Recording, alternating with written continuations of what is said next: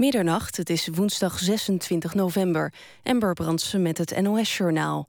Voorzitter Jonker van de Europese Commissie wil banken en pensioenfondsen steunen als ze weer gaan investeren. Hij wil dat de Europese Commissie dan de eerste 21 miljard aan mogelijke tegenvallers voor haar rekening neemt. Zo hoopt hij 280 miljard aan investeringen binnen te halen, onder meer in de bouw. De Londense politie Scotland Yard heeft maandenlang de telefoongegevens in kaart gebracht van ruim 1750 journalisten, advocaten en stafleden van News UK. Dat bedrijf geeft meerdere kranten uit, waaronder The Times en The Sun. De politie had Vodafone gevraagd om de gegevens van één journalist. Vodafone stuurde per ongeluk de data van honderden mensen door. Volgens Britse media heeft de politie de data zeven maanden lang bestudeerd. Bij luchtaanvallen van het Syrische leger op de stad Raqqa zijn tientallen mensen omgekomen. Nog eens tientallen mensen raakten gewond, zegt het Syrische Observatorium voor de Mensenrechten.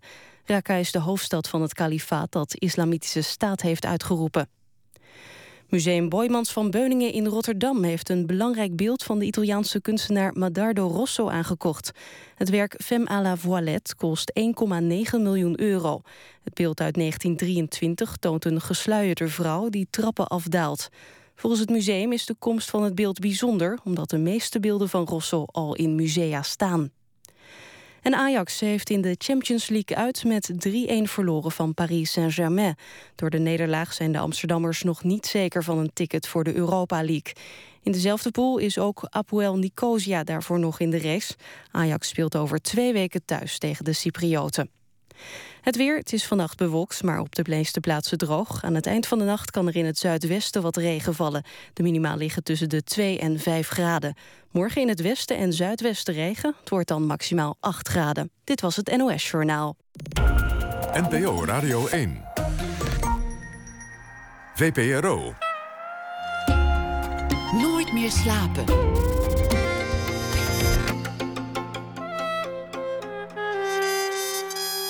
Met Pieter van der Wielen. Goedenacht. Het nieuws kwam hard aan. De vrijspraak van de politieman in Ferguson in de VS die een zwarte jongen doodschoot. Rappers en andere beroemdheden zijn buitengewoon boos en uiten hun onvrede, elk op hun eigen manier. Daarover hoort u straks na één uur.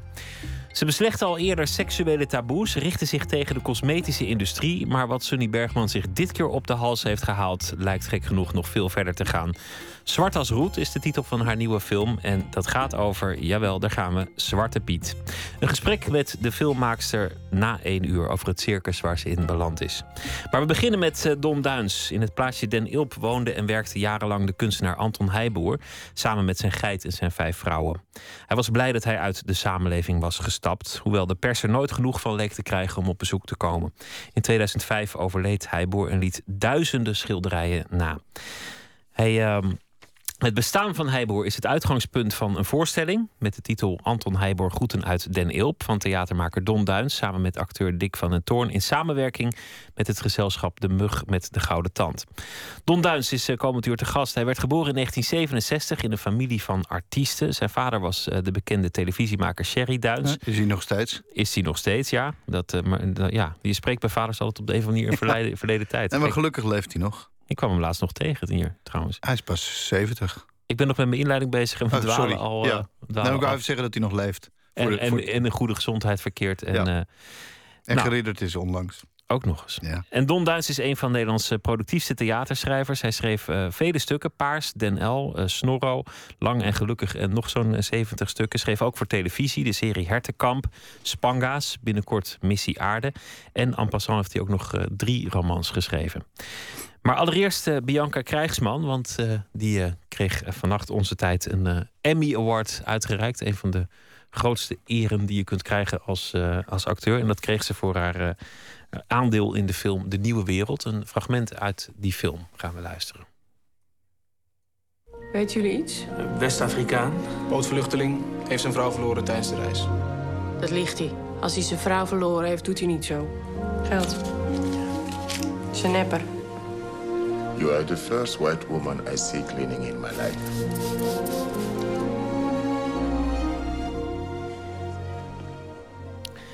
En uh, Bianca Krijgsman die was dan ook bij een uh, glamourvolle uitreiking. Mocht daar een speech geven, kreeg de prijs toegeworpen, had haar uh, mooiste jurk aangetrokken. En uh, ook daar hebben we een fragment voor. Hallo, I'm Bianca from Holland. Yeah! Woo! Oh, I'm so excited! Bootvluchteling heeft zijn vrouw verloren tijdens de reis. In de nieuwe wereld speelt krijgsman een Norse schoonmaakster. Ze werkt in het aanmeldcentrum voor asielzoekers op Schiphol. I want to dedicate this prize uh, to all the extras in this movie. They were real refugees, and I hope they they got a place to stay in Holland. Bianca Krijgsman is in Nederland bekend van het duo Plien en Bianca en van Koef Noen.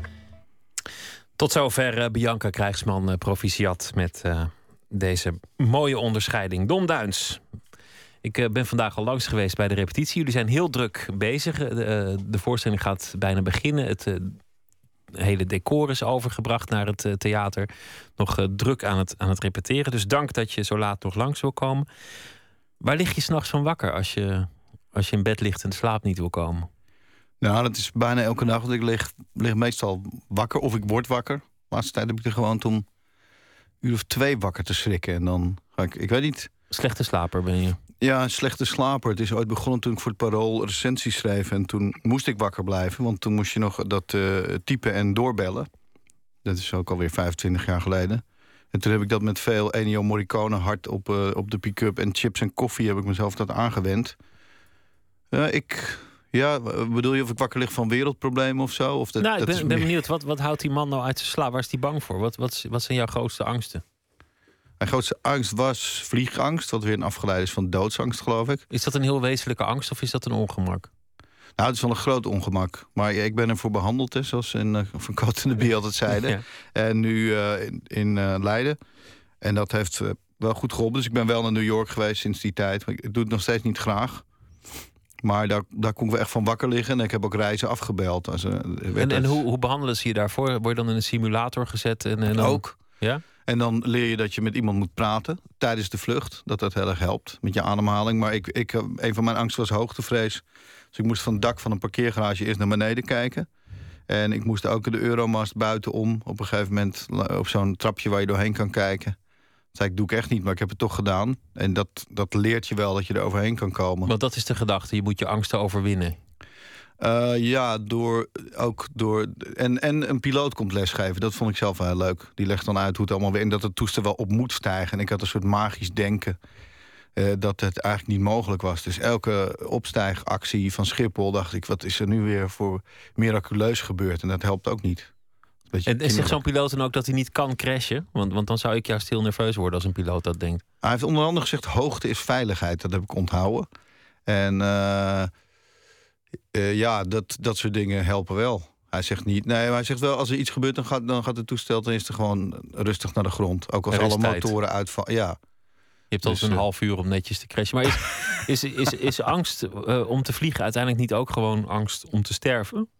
Ik denk het, ja. Het is natuurlijk het is ook toegenomen sinds uh, mijn vrouw en ik kinderen hebben. en dat hoor je vaker, dat angsten dan toenemen op een soort irrationele wijze. Dat je omdat er iets op het spel staat. Ja, blijkbaar wil overleven, ook voor anderen. Maar nee, ik heb, ik heb wel veel angsten en veel over angsten geschreven, maar ik geloof dat het beter gaat eigenlijk. Dat ik hoef niet in het programma bent. met Irene Moors wat ik zag. Geef me je angst. Ik zag vandaag nog een man die echt niks durfde. Zijn huis niet uit, de snelweg niet op.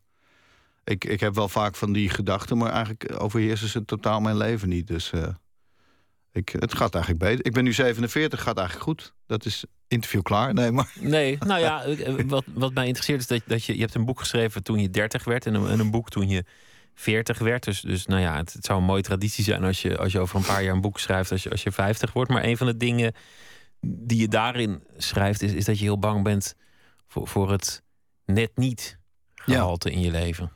Ja, dat is eigenlijk wel weggeëpt. Uh, niet zozeer omdat ik nu de top heb bereikt, maar omdat ik het minder een streven vind om. Uh, om, om de super allerbeste te zijn qua regisseur. Ik vind, ik heb meer mijn eigen weg gevonden.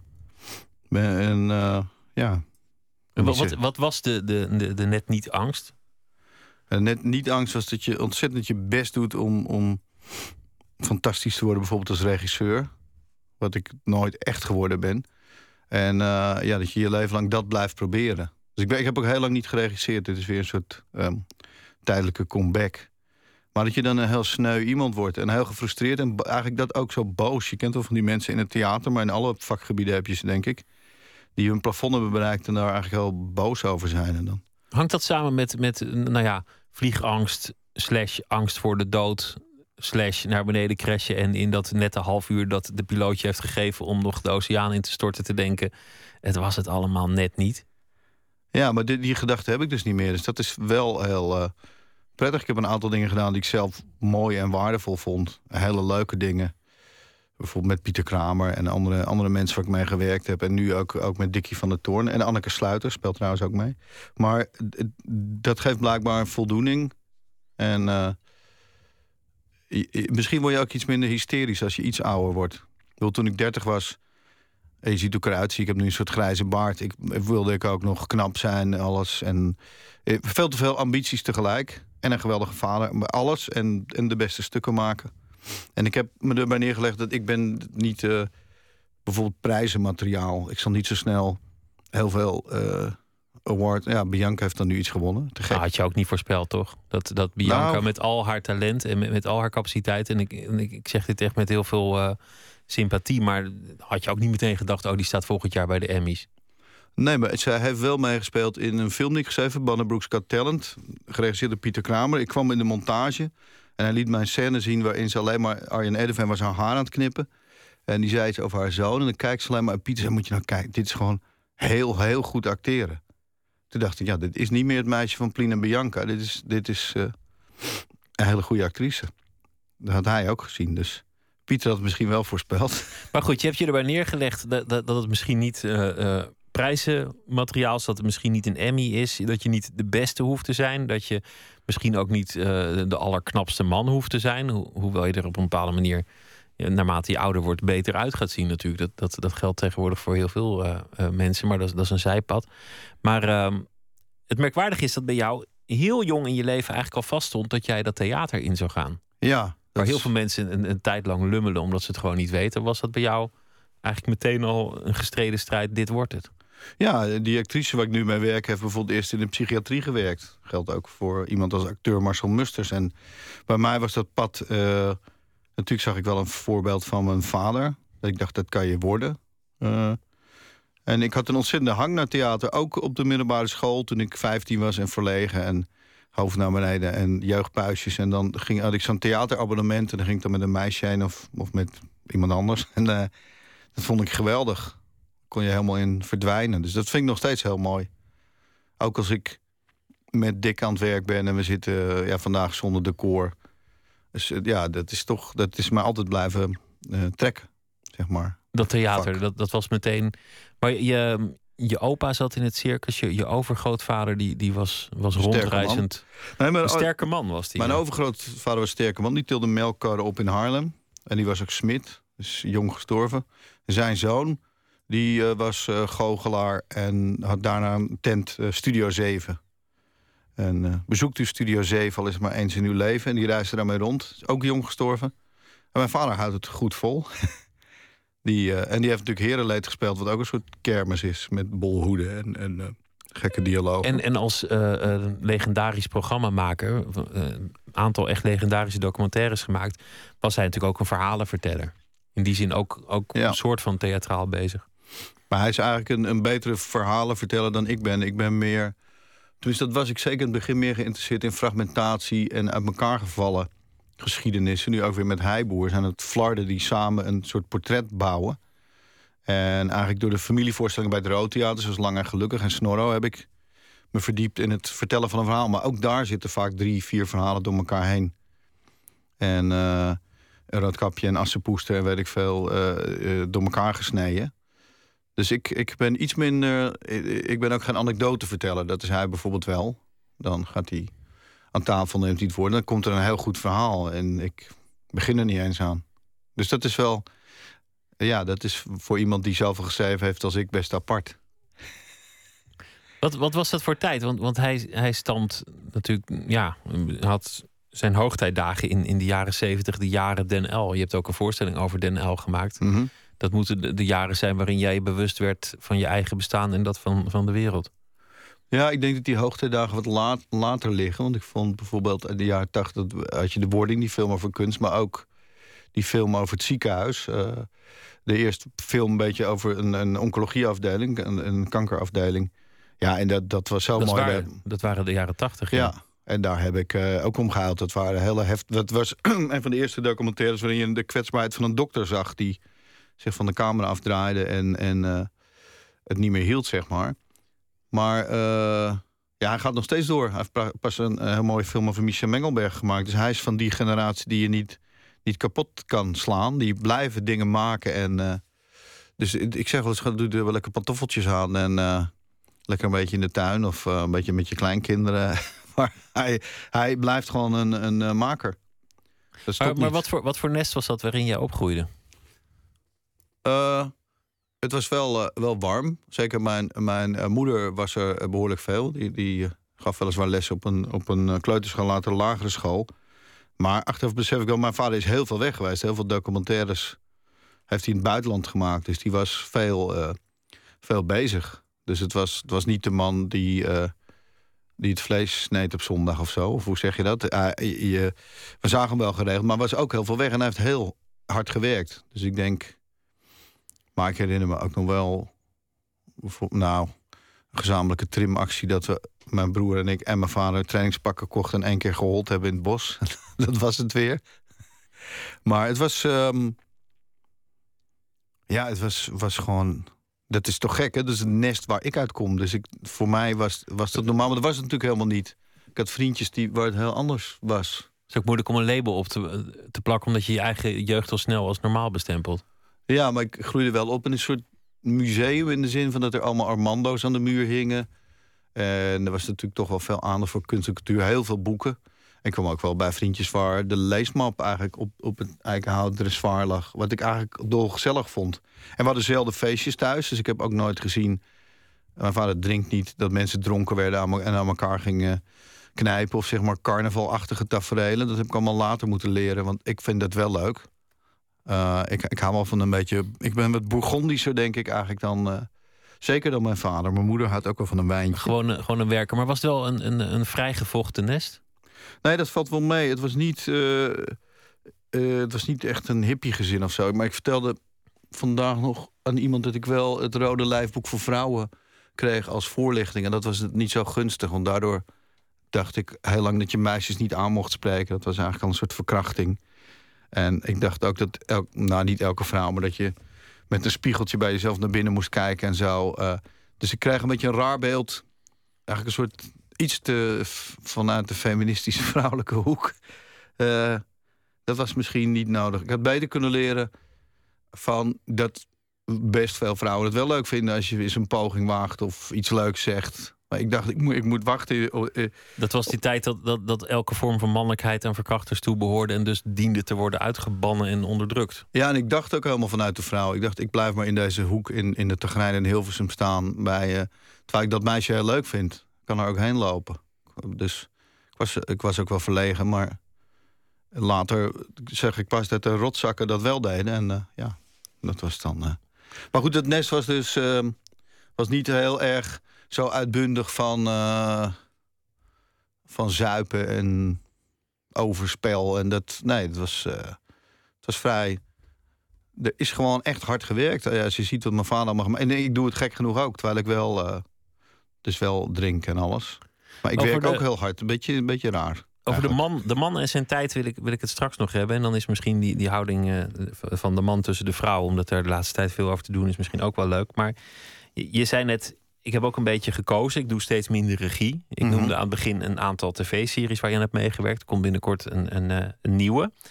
Uh, bij de VPRO. Die, even kijken, hoe, hoe heette die ook Missie alweer? Aarde heet Missie Aarde. Maar eigenlijk is theater schrijven de essentie geworden van wat je doet. Uh, ja, maar dat verschuift wel langzaam naar film. Omdat ik van toneelstukken Lange Gelukkig heb ik de film gemaakt. Maar ook dus telefilm Bannenbroek's Got Talent. Een soort parodie op al die talentenjachten, maar dan een klein Limburgs dorpje. Dus ik, ik, de film is ook echt wel... dat wordt de komende twintig jaar als ik die heb, weet ik veel. En wel ook theater, maar ik ben wel helemaal gek geworden op film ook. Al mijn hele leven, maar dat, dat doe ik nu veel meer. Uh, daar groei je nu steeds meer naartoe, eigenlijk. Ja, ja dus... Dus mensen kunnen nu nog een toneelstuk van mij zien. En daarna, nee, daarna wordt het film. Maken. Nee, ik ga er nog wel een paar maken. We gaan het straks hebben over Anton Heijboer. Maar eerst gaan we luisteren naar wat volgens sommigen uh, de mooiste plaat van 2014 is. Maar die, uh, ja, dat, dat wordt zo vaak gezegd. Maar goed, het einde van het jaar nadert, dan ga je daarover nadenken. De Amerikaanse soulzanger Curtis Harding trad afgelopen week een aantal keer op in Nederland. Volgens mij heeft de VPRO ook uh, opnames daarvan gemaakt, die later zullen worden uitgezonden. Um, hij is een soulzanger, maar wel met een, een randje echte rock and roll. En het album heet Soul Power. Het nummer dat we draaien heet Freedom. Hier is Curtis Harding.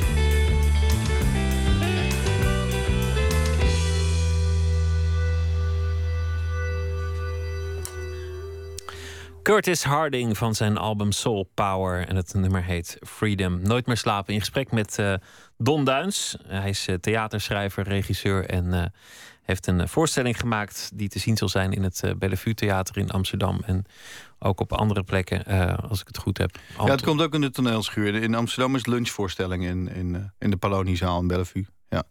Anton Heijboer, uh, Groeten uit Den Ilp, ooit eerder gemaakt in 2008 in een korte versie voor de parade. En toen dachten jullie, dit is, dit is leuk om het, om het wat langer te doen. Wat, wat voor fascinatie heb je eigenlijk met, uh, met de kunstenaar Anton Heijboer? Die komt eigenlijk via de acteur Dick van der Toorn, die, die daarmee aankwam met dat werk. Toen we bezig waren aan een ander project wat niet zo'n noodzak had eigenlijk. was meer een soort, soort flauwe komedie. En toen zei ik, maar we moeten iets over die man maken. Want ik, ik kende alleen maar de, de verhalen van ja, Henk van der Meijden, dat boek de, de drie bruiden en het hele idee van die kunstenaar met die vrouwen. Maar Dick liet me dat werk zien wat prachtig is en wat een eigen systematiek heeft. Wat ook in het stuk zit hoe hij boer de werkelijkheid probeert te beheersen. Een werkelijkheid die heel beangstigend voor hem geweest moet zijn. En wat ik mooi vind is dat er zit heel veel ook tekst van Heiboer in. Hoe hij ideeën heeft over de wereld. Uh, die, die eigenlijk wel tegendraad zijn, maar wel heel, um, wel heel mooi, best diep zenachtig, zeg maar. Een van, een van de dingen die niet in het stuk zitten... dan zegt hij, mijn leven is zinloos, maar niet zenloos. En dat lijkt een flauwe woordspeling, maar hij, hij, hij keert zich af van het normale en van het menselijke. Daarom is hij ook in Den Ilp gaan wonen. En wilde hij ook niet mannetje-vrouwtje, wat hij noemde. Dat vond hij dodelijk. En ik vind die ideeën wel verfrissend. Hoewel ik zelf wel mannetje-vrouwtje uh, samenwoon. En ook tot uh, groot genoeg, in ieder geval van mezelf. Ik kan, niet voor mijn vrouw kan spreken. niet voor een ander spreken. Nee, maar, precies. Maar ze is er nog, dus dat zegt meestal toch wel iets. Ja, dat zegt wel iets, ja. Dus, is het, dus eh, je kan eigenlijk zo'n stuk gebruiken, zo'n figuur. Ik maak het natuurlijk niet alleen voor mezelf. Is voor het publiek, denk ik, verfrissend om te zien hoe die man uh, daarmee omging. En het is natuurlijk heel bijzonder dat hij, dat hij vier vrouwen, of vijf... want er woonde ook een aan de overkant in Den Ilp, Petram, met een galerie... dat die eigenlijk nog steeds samenleven op die plek. Waarmee dus toch iets gecreëerd is wat... wat zo, ja. zo kennen denk ik de meeste mensen Anton Heijboer. Veel meer de man dan zijn kunst. Ja. Um, allereerst merkwaardig genoeg. Omdat tv-ploegen lange tijd. Op een, op een zeker punt had hij er niet meer zo'n zin in. Maar er is een tijd dat hij de deur wel openzette als er een, een cameraploeg kwam.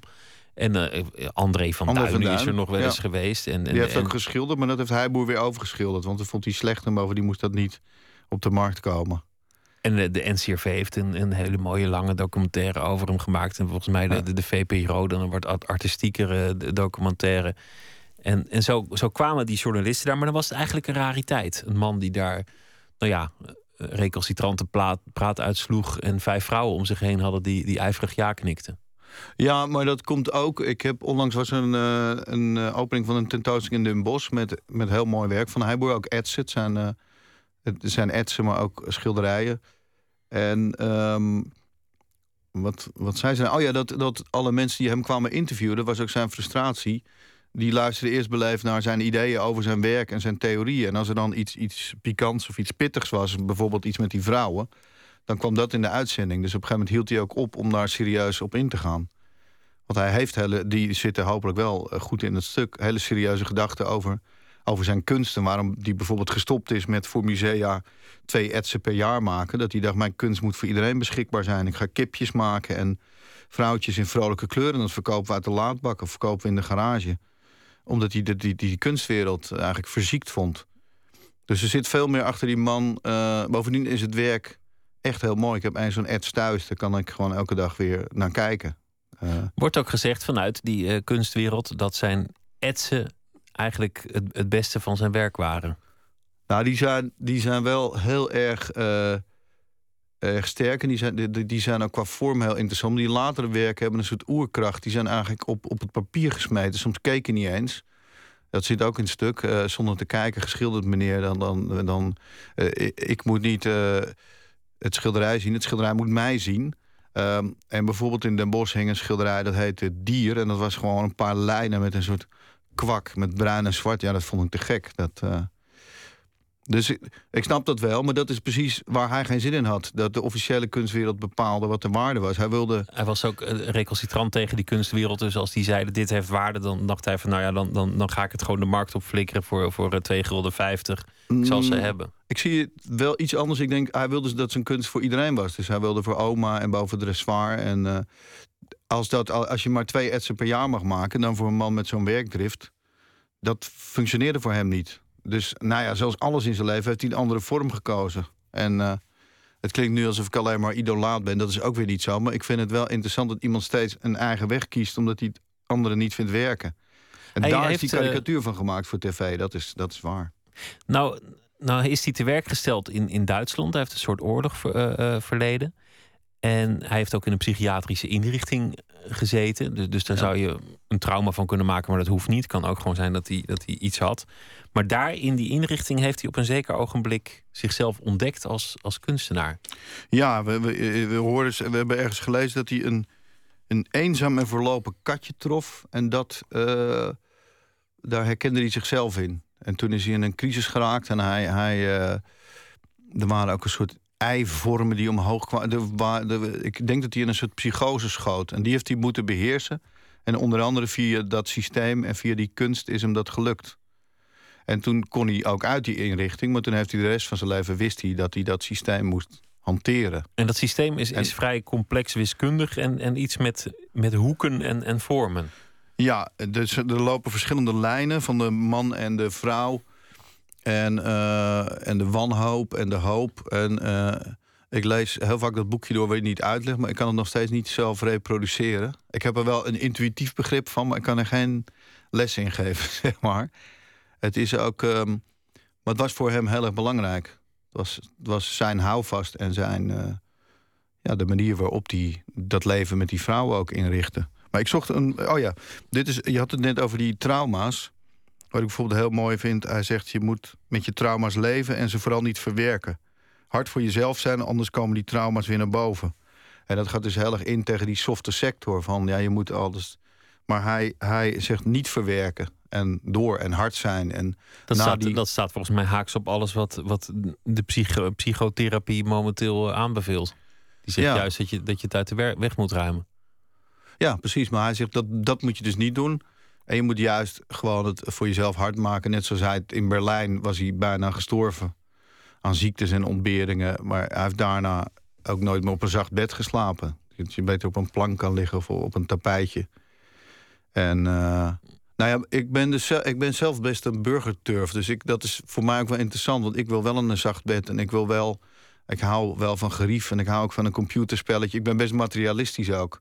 En hij... hij uh... Voor mij is het wel gezond, bedoel ik, om hiermee bezig te zijn. Het kakken bij hem thuis gebeurde ook op, op een grote uh, ton midden in de kamer. En dat, dat moest volgens mij ook iedereen doen in, in die boerderij. Dat, dat er niet, niet een soort aparte ruimte is waar je afgezonderd van de rest uh, je ontdeed van je ontlasting. Nee, dat moest gewoon gezellig in het middelpunt van, van de huiselijkheid gebeuren. Ja, daar had hij ook weer een idee over dat dwang eigenlijk iets heel slechts was. Dus als je een toilet in je huis hebt, wat de meeste mensen toch hebben, dat dat eigenlijk oplegt dat je in dat kamertje moet gaan zitten schijten. Terwijl hij, en ook als je er gewoon langs zou lopen en je niet zou moeten, dan, dan dwingt dat kamertje jou om erin te gaan. En hij sloopt van alle plekken waar hij geleefd heeft, sloopte hij de toiletten eruit. Ja, nou is polygamie best een aantrekkelijke gedachte. Maar als je vijf vrouwen hebt die allemaal om de beurt op een ton in de kamer gaan zitten, dan, dan is, is de charme van die gedachte ook weer weg. Ja, het ligt eraan of, of je een soort pornoachtige tafereelen voor je ziet, of, of, een, of een samenleving waarin dat eigenlijk niet zo van belang is. En want dat is ook heel leuk hoe dik dat speelt. Die, die, zegt je moet je hormonen. Dan kan hij, een beetje, hij kan ook een beetje die stem van, van hebben wat hij niet te veel van mij moet doen. Want er wordt, moet geen karikatuur worden. Je moet je hormonen niet naar, naar beneden sturen, maar naar boven. En, hij doet het goed hoor, ik niet. Maar daar ging het hem om. Want als hij, hij zei, ik schilder vanuit mijn ballen. Als ik seks heb met een van die vrouwen, kan ik drie dagen niet werken. Dat had hij er ook niet voor over. Dus misschien hielp die ton in de kamer wel om de lust om de lust wat te bedwingen, zodat er nog ja. geschilderd... Ja, aan de andere kant, ik heb wel eens gelezen dat bij de, bij de Romeinen wordt toch ook gezien als een grote beschaving het andersom was. Dus dat je afzonderlijk in een hokje moest eten om daarna gezellig met z'n allen te gaan zitten schijten. Dus dat, dat, dat, is toch eh, een film van Buñuel ook? Dat ze rond de tafel ja. zitten, zitten te schijten en dan, eh, of te poepen. En dan zegt iemand, sorry, excuseer me even. Die gaat dan naar een kamertje en dan heel bedeesd eten. En komt er weer terug alsof er iets funzigs gebeurd is. Ja, dus dat zijn, zijn conventies. Zijn, zijn, conventies. Maar en, en daar hield Anton Heijboer nou net niet van, van de conventies. Nee. Daar is iets geks aan de hand. Hij, hij uit zich steeds in al die interviews ook als bevrijd van die ketenen van dat burgerlijke bestaan. Paste ook een beetje in de tijd waarin, waarin die cameraploegen zo graag langskwamen, de, de, de jaren zeventig. Mhm. dat, dat, dat moest ook jezelf bevrijden van alles en nog wat. Maar tegelijk heeft hij dat publiek nodig. Dus, dus hij staat helemaal niet buiten de samenleving. Want, want zijn, hele leven is een soort act. Ja, maar nu klinkt het bijna hypocriet. En volgens mij is er geen onderscheid. Hij besefte dat hij wilde juist dat werk verkopen aan heel veel mensen. En ik denk dat de medialaag hem op een gegeven moment wel tegen is gaan staan. Dat weet ik eigenlijk niet. Maar uh, ik denk niet dat er zo'n tegenstelling is. En natuurlijk zijn we altijd heel erg geboeid door, door paradijsvogels. Dan krijg je dat showroom-achtige. Uh, of de stoel. Ook zoiets ergs. Nou, showroom was wel leuk. Maar ik zie daar eigenlijk niet zoveel verschil in. Ik denk alleen, de maatschappij is natuurlijk dan heel erg geïnteresseerd. Ja, waarom zou je niet met drie vrouwen samenleven? Het, het uh, kan toch best. Maar wat was de vraag ook alweer? Nu zit ik daar weer over te denken. Nou ja, um, dat, hij, dat hij zich wil bevrijden van, van die, die burgerlijke samenleving... waar, oh ja. hij, waar hij een beetje op afgeeft... en tegelijk wel dat applaus uh, nodig heeft. Ja, nou, ik, ik, denk dat hij zijn werk wilde, wilde tonen en verkopen. Maar het is wel van belang dat het een doorgaande strijd was. Dat hield niet op. Ook met die vrouwen heeft hij soms jaren strijd geleverd... tot hij ze zeg maar hij vond mens zijn ook iets belachelijks. Je, moest niet, dat menselijke, dat vond hij juist heel verkeerd. Het, het hele, en, en met menselijk kan je volgens mij ook burgerlijk zeggen. Het, het blokje kaas denken, zeg maar. Wil je een blokje kaas bij de televisie? En dat moest allemaal weg. En dan kon er pas weer iets puurs of een nieuwe vorm ontstaan. Maar hij zegt ook, het, het, het, ik citeer het nu allemaal omdat het in het stuk zit... het, 80% hel en, en de rest is paradijs. Dus het was niet... Al die ontberingen bleven dus nodig. Dus het was nooit geriefelijk. Nou, dat zou ook niet kunnen. Het kan... Uh... Nee, we hechten toch te veel aan, aan eh, comfort en misschien ook aan conventies. Maar wat je net zei is wel interessant, want hij is in 2005 overleden. Die vrouwen zijn bij elkaar gebleven. Een, van die vrouwen heeft een, een soort van beroerte of, of een TIA gehad. Die wordt ook min of meer verzorgd door de andere. Maar zijn constructie die is wel doorgegaan na zijn dood. Dus het is niet zo dat, dat hij ze onderdrukte of, of uh, beïnvloedde dat ze daarom met hem leefden. Want, want ze zijn uiteindelijk volgens zijn plan blijven leven. Ja, ik vind het een van de mooiste scènes uit het, uit het stuk. Dat uh, dan zegt uh, Anneke, die een van die vrouwen speelt, van uh, Ton, ik ga zo naar de supermarkt, heb je nog wat nodig? En dan gaat hij dan niet op in. Maar dan zegt hij, soms word ik wel eens verdrietig als ik naar mijn meisjes kijk. En dan, dan overpijnst hij, en Dick speelt het ook heel mooi, hoe dat door moet. Want hij heeft, voelt zich schuldig omdat hij ze daar heeft samengebracht. Maar hoopt dat dat na zijn dood ook, ook zo door zou kunnen blijven gaan. En dat is dus gebeurd. En dat vind ik wel mooi. En op de tentoonstelling waren er ook uh, drie van die vijf vrouwen. En dat is natuurlijk wel bijzonder, want ik had het gek gevonden zeg maar, als hij gestorven was. En ze hadden allemaal gezegd: oh, maar nu ga ik weer in de stad wonen. Of, of misschien ook wel had ik dat begrijpelijk gevonden. Maar het, het hing dus blijkbaar niet op zijn lijfelijke aanwezigheid. Blijkbaar is daar iets gebeurd wat die vrouw in ieder geval verbonden heeft. En, en zijn leven van zijn werk nog. Wat natuurlijk ook. 80.000 schilderijtjes nagelaten? Of, of, nou uh, ja, etse schilderijen. Er is heel veel werk. Dick heeft dit getal. Uh, Dick weet, ik ben dan de schrijver, maar, maar uh, meneer Van der Toorn weet eigenlijk veel meer vanaf dan ik. Want het is een enorme kunstliefhebber. Ook van outsider art. dus hij hij heeft dat getal erin gebracht. Ik vind het leuk klinken. Ik laat iets voor jullie achter, 80.000 schilderijtjes. ik heb het ook wel eens ergens gelezen hoor, dat, dat, dat, soort getallen. Dat, dat het gigantisch is, dat, dat oeuvre wat, wat zich een Heiboer mag, mag noemen. Nou ja, het is natuurlijk, en, en het is net als bij Dali, waar ik ook een toneelstuk over geschreven heb. Een, een jeugdtheaterstuk. Het, het, het is dan ook lastig dat er ook vervalsingen zijn. En dat er ook misschien werken zijn waar alleen een handtekening op stond. Want Dali die heeft op een gegeven moment, toen hij, toen hij geld nodig had, gewoon heel veel blanco vellen. Ja, eventjes van een krabbel voorzien. Zet er maar wat op, dan is het een Dali. Ja. Maar ik vind, die vergelijking vind, is trouwens op, op heel veel vlakken aanwezig. Nu hem zelf aansnijdt tussen, tussen Heiboer en Dali. Want dat was natuurlijk ook een man zijn kunst, maar het echte kunstwerk was de man zelf. Ja, maar ik moet toch zeggen, en dat is niet alleen met ik er nu mee bezig, dat Heiboer me toch meer aanspreekt omdat Dali zo met die rol van charlatan uh, flirten.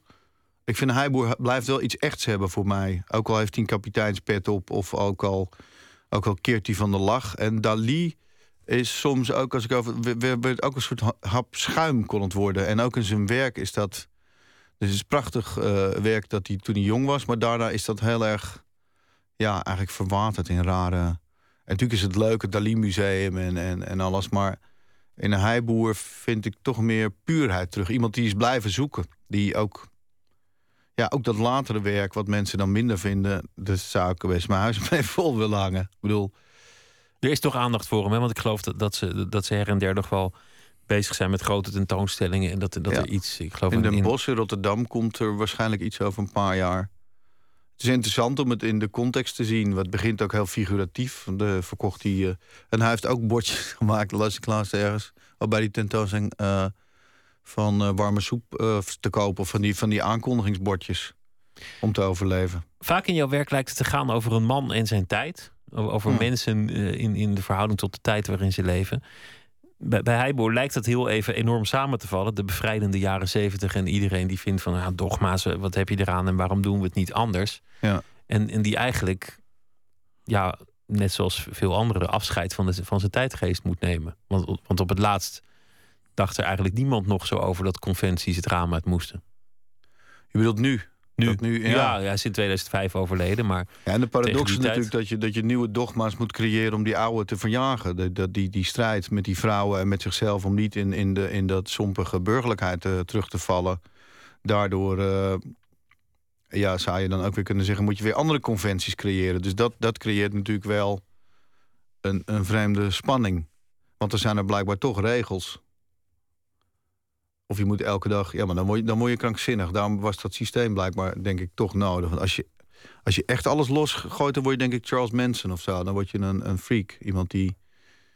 Nou, als, iemand, als iemand dogmatisch was, was hij het wel. Ja, hij, hij permitteerde zichzelf alles, maar, maar de rest moest leven volgens zijn uh, ja. buitengewoon strenge regels. Een tiran, ja, dat is, dat is ja, gek dat mensen dat toch altijd doen. Bakunin dan? Nee, ik weet geen voorbeeld van iemand. Wie is nou totaal vrij? Wie, wie...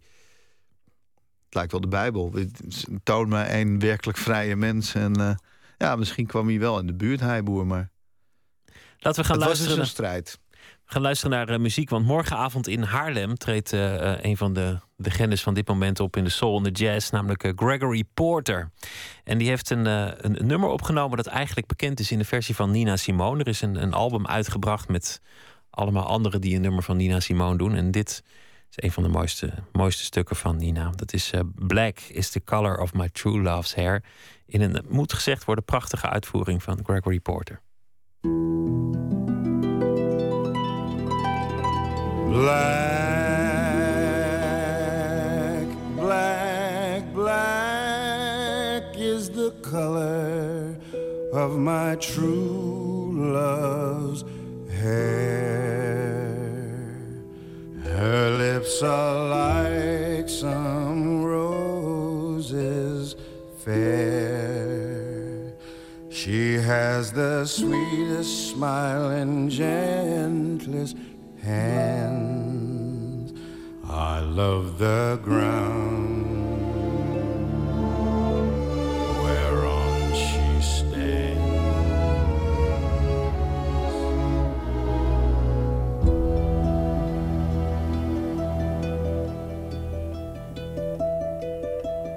I love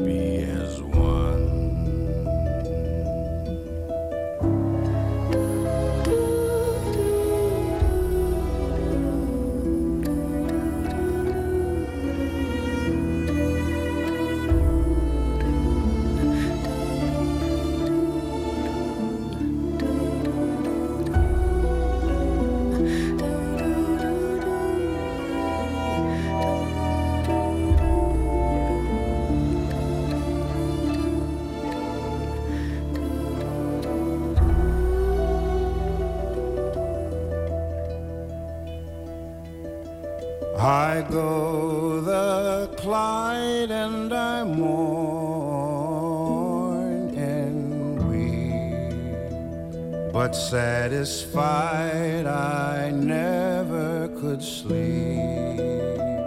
I write a letter, just a few short lines, and suffer death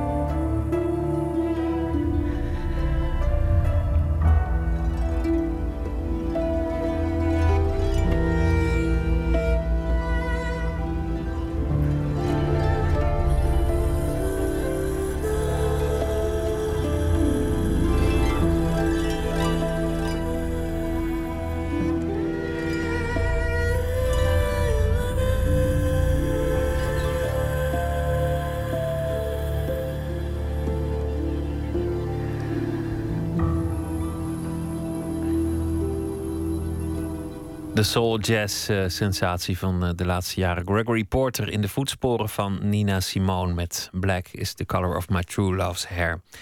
Don Duins zit tegenover mij in uh, Nooit meer slapen. we hebben het gehad over de voorstelling, over Anton Heijboer. We hebben het gehad over angsten in het leven en dat je die achter je laat naarmate je verder komt. Toen zei je ook, mijn nieuwe liefde is eigenlijk film. En terloops hadden we het over een man en zijn tijd. Iemand die opgroeide in de jaren zeventig met het eh, rode boekje van het feminisme.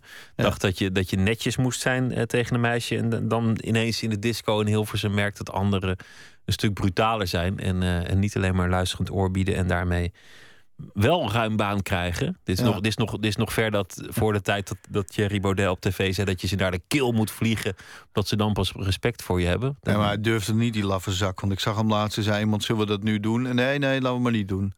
Dus hij durfde het niet te doen. Oh, gelukkig maar. Ja. Praatjes, hè? Praatjes. Praatjes. Maar dat vind ik wel grappig, omdat... dat. Uh, Baudet en heel veel mensen die rekenen heel erg af op, op dit moment met allerlei verworvenheden van de jaren zeventig die, die dan zijn doorgeschoten. Ja. En die schieten dan daar ook weer in door de andere kant op. Ja, het is eigenlijk heel ouderwets wat ze aan het doen zijn. Het is een beetje dat, dat linkse kerkdenken. Van, ik, ik dacht er laatst aan dat ik zo blij was dat het begrip eigenlijk aan het verdwijnen is. Want het werd een paar jaar geleden op alles als argument gebruikt. Als je iets verstandigs zei, zei ze ja, dat is de linkse kerk die weer uh, dit en dat. Of, of, politiek correct. Dat als je, als je, ja. als je, als je twee minuten niet voor massa-executies pleiten, was hij politiek correct. Ja, maar dat is een beetje aan het verdwijnen volgens mij. Uh. Nou ja, zo schiet dat altijd door. Maar dat is wel iets, iets wat volgens mij vaak terugkomt in jouw werk. Uh, de man en zijn tijdgeest. Je, ja, dat vind ik wel een mooie, mooi, heb ik nooit zo eerder gehoord. Het is wel een mooie samenvatting, ja. Of de vrouw en haar tijdgeest. Of de vrouw en haar tijdgeest. En vrouw alleen heb ik ook gezegd, is een stuk over vrouw, vrouw. maar uh, het is wel waar, denk ik, ja. En daar zit dan soms ook een nostalgisch tintje aan. Want ik heb best wel wat stukken gemaakt, behalve Heiboer, maar ook uh, Benny's Hill had over Benny Hill. Ook iemand van vroeger, Den Uyl natuurlijk. Dat is dan toch uh, de tijd waarin ik opgegroeid ben, waar, waar dingen een soort magie voor mij hadden. En soms de uiterlijkheid van de dingen ook. En dan nu, nu pas ga ik daar de diepte mee in. Maar toen bij Den Uyl bijvoorbeeld fascineerde die man mij gewoon hoe die praat, hoe die eruit zag. En daarna ben ik pas helemaal gaan onderzoeken wat hij eigenlijk, waar hij verstond. Wat, waar hij verstond en wat hij. wanneer begint het voor jou uh, te borrelen? Wanneer vind jij het interessant als personage dat iemand op de een of andere manier wringt met, met de tijd waarin hij leeft? Nou, ik, ik zou bijvoorbeeld niet zo snel een stuk over Corneille schrijven. Uh, want dan weet ik ook niet wat er wringt. Maar Heiboer, dat, dat is zo'n weerbarstig personage. En ik vind dat werk heel interessant. Dan, dan vind ik dat. Uh, en ik kan elke dag naar die teksten luisteren. Dus daar wil ik wel een voorstelling over schrijven. Um, maar ik heb ook een stuk over bejaarde vrouwen gemaakt. Omdat ik me voorstelde hoe het was om, om niks meer. Uh, ja, om voor een raam te zitten en het leven aan je voorbij te zien trekken. Dus ik ben, ik ben vrij snel best. Uh, daarom heb ik ook zoveel geschreven, denk ik. En ik werk ook verder in opdracht. Ik ben snel te, te triggeren. En door sommige dingen niet hoor. Maar en dan, dan, gebruik je vaak eh, bestaande personages waar je enorm mee aan de haal gaat. Of het nou gaat om, om Zorro of, of Roodkapje ja. of, uh, of Alt Melkert of, uh, of, of. Het maakt eigenlijk niet zoveel uit. Je, ja, Gerry Verbeet vond toen dat we, dat we hem iets te, dat we hem te weinig credit gaven in uh, ons stuk paars. Want daar werd hij heel slap afgeschilderd en als een kabouter. En ook, we hadden dat gesprek ook gereconstrueerd met Fortuin toen bij Witteman speelden we na. Dus uh, nee, ik, ga er dan mee aan de haal, ja. En dan, dan neem je eigenlijk de buitenkant van het personage volgens mij... zeg ik, denk ik nu even hardop en dan hol je het uit... en dan geef je het weer eigen woorden. Net zoals de heiboer nu op toneel. Is natuurlijk niet de heiboer, maar mijn heiboer en die van Dick. En, en, en wat we eigenlijk toe hebben gevoegd... waar ik nog even zeggen, na, de posting van de parade van 2008... is eigenlijk de stem van de vrouw. Dan kom ik toch weer met uh, feminisme om de hoek... Uh, Nee, maar omdat... Dat was in de vorige voorstelling eigenlijk weinig aanwezig. We hebben nu een, een uh, andere speelster. De vorige actrice was meer een danseres. Dus die voegde dat toe aan de voorstelling. Dus één actrice die alle vijfde vrouwen doet? Ja, maar ze staat eigenlijk ook voor de vrouw. En op een gegeven moment is er ook een beetje de spanningsboog in de voorstelling... dat, dat, dat er een conflict komt. Of in ieder geval uh, dat zij weggaat of weg moet. En ze mag pas terugkomen als ze weer zo kan leven... zoals ze in, in Den Ilp doen. En dan is Anton ook een tijdje alleen. Uh, En ik, vind, ik heb letterlijk dus ook nu veel meer tekst voor die vrouw geschreven. Eerst was er alleen maar één zin zat erin. Ik heb nog nooit zoveel gehuild als in Den Eelp. Wat ook een echte quote is. Maar nu heb ik zelf gefantaseerd hoe, hoe, hoe dat voor zo'n vrouw dan was... om daar weg te gaan een tijd en weer terug te komen. Maar je neemt eigenlijk iets, iets iconisch, een, een, buitenkant noem je het zelf. dan, nou ja, Ad Melkert met... met uh, die, die een beetje chagrijnig zit te doen... terwijl, terwijl die net een nederlaag heeft geleden en, en niet de tijdgeest meer aan zijn kant heeft eigenlijk. Hè? Want, want iedereen die, die, vindt het, die vindt het eigenlijk wel gaaf dat die Fortuyn ermee vandoor gaat. behalve Ad zelf. Behalve Ad zelf, want die, die dacht dat hij, dat hij de wind nog in de rug had. Dat iedereen het wel met hem eens was. En ineens, als een blad om een boom, is, is dat omgedraaid. Nou het gebeurt nu ook weer toch met uh, Samson. Ja, dat is natuurlijk wel, uh, dat zijn kleine koningsdramaatjes. Leuk om over te schrijven. En dan hoeft het niet echt over Ad Melker te gaan en of die man meer credit verdient of wat dan ook. Maar het, is meer een, een vertrekpunt voor een dramatisch personage dat je zelf verzint. Ja, voor, voor mijn universum eigenlijk heel. Uh, ik weet niet of je dat egoïstisch of egocentrisch of wat dan ook moet noemen. Of gewoon goed kunst maken. Maar ik zet het dan helemaal naar mijn hand. Dat is waar, ja. Hoewel ik wel bij zo'n figuur als Den Uil wel heel erg voelde dat ik dat wilde, recht wilde doen. En dan zaten er ook nog hele rare scènes in waar alleen maar woorden werden opgesomd. Maar ik probeerde wel echt achter te komen wat dat voor man was. En op de première waren toen ook bijna alle kinderen er. Ja, dan scheid je wel zeven kleuren peultjes uh, stront. Want dat is echt heel eng. en, en, nu komen de vrouwen. Ja, dan krijg je dat ook. Als, en als die je te goed vinden, heb je ook iets niet goed gedaan misschien? Ja, ik weet het niet. Dat, dat vind ik niet eigenlijk. Dat, dat zou ik wel leuk vinden. Maar ik snap wel wat je bedoelt. Maar ze, hebben op de parade die eerdere versie gezien. En daar waren ze zeer over te spreken. Ik denk dat deze versie wat, wat verder gaat en uh, eigenlijk ook wat interessanter is.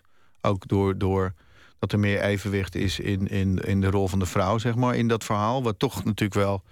Kijk, kijk Anton praat heel veel in het stuk.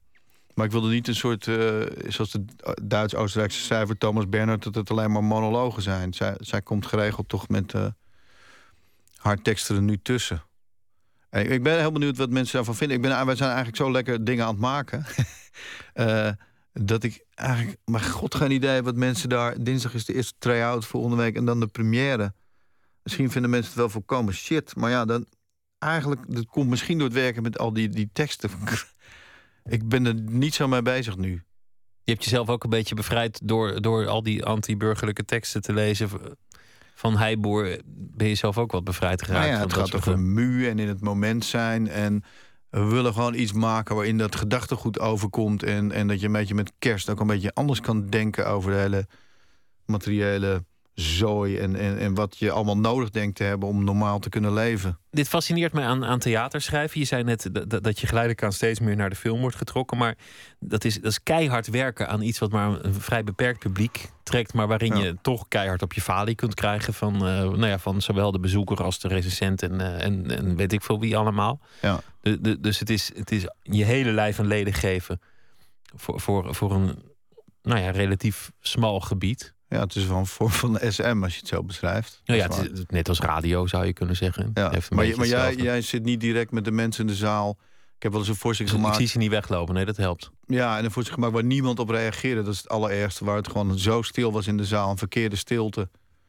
Die voorzitter was gewoon mislukt en daar zit je dan tussen. En toen was ik ook echt gestrest. Toen had ik ook zo'n zo'n olifantje in mijn hand waar je in kan knijpen, weet je wel, van een soort rubber om te ontspannen. En toen, dacht, toen moest ik het ook even daarna rustig aan doen. Want dat is een hele nare ervaring. Dat je iets hebt gemaakt dat totaal niet communiceert. Dat is... Uh... En, je, en je, je, voelt het echt doodvallen in, in die zaal. Hoe zit het met jou en je, en je tijdgeest? Want je zei, ik, ik groeide op met het rode boekje... en, en Den L was een icoon, had ik geen idee wie die man eigenlijk was... en waar die voor stond. Mhm. En, en en passant noem je eigenlijk wat dingen van... ja, al dat materialisme van tegenwoordig is wel leuk om er iets tegenover te zetten. En je noemt ook... Uh, de, de tijd van paars, van dat ineens iedereen anders over iets dacht. een grote bek moest hebben. Ja. Heb, heb je zelf het idee van, goh, goh, ik zie de tijdgeest ineens een andere kant op, op vliegen en daar sta ik dan? Nou, ik heb laatst op Facebook gezet dat het internet afgeschaft moet worden.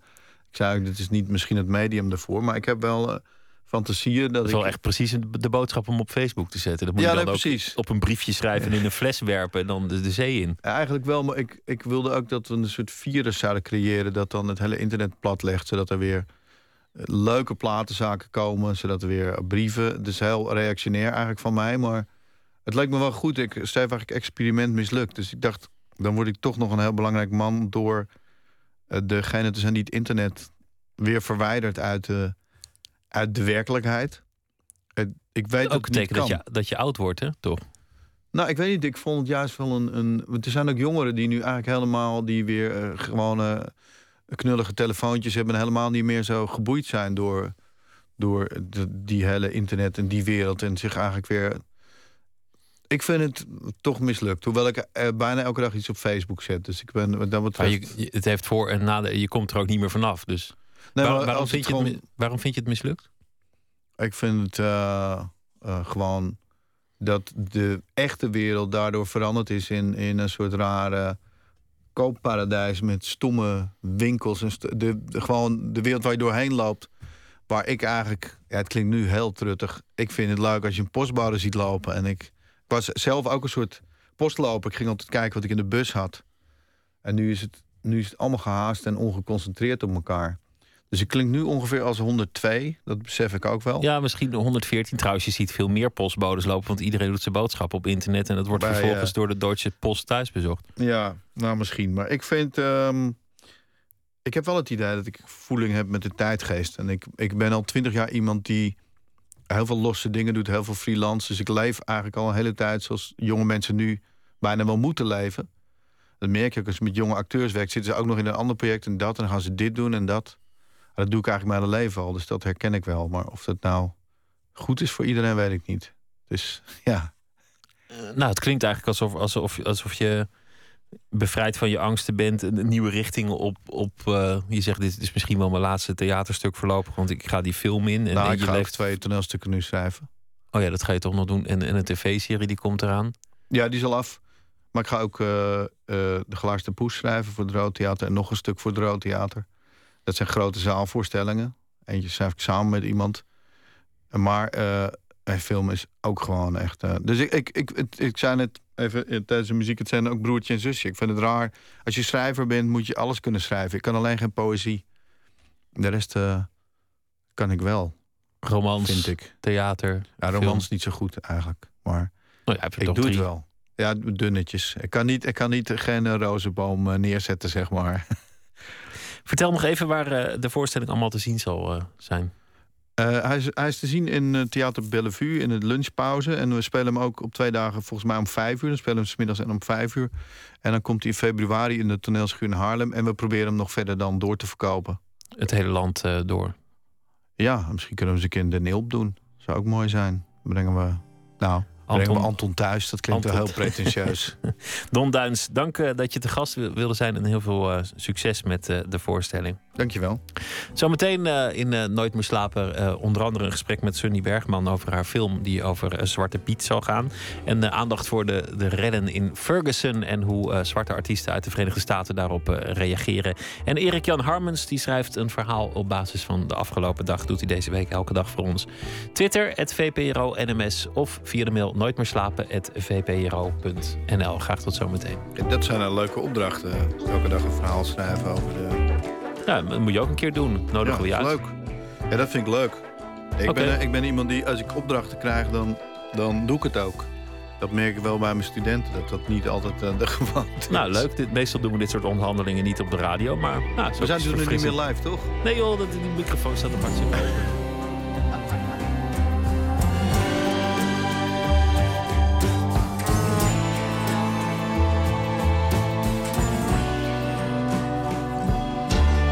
Radio 1, het nieuws van alle kanten.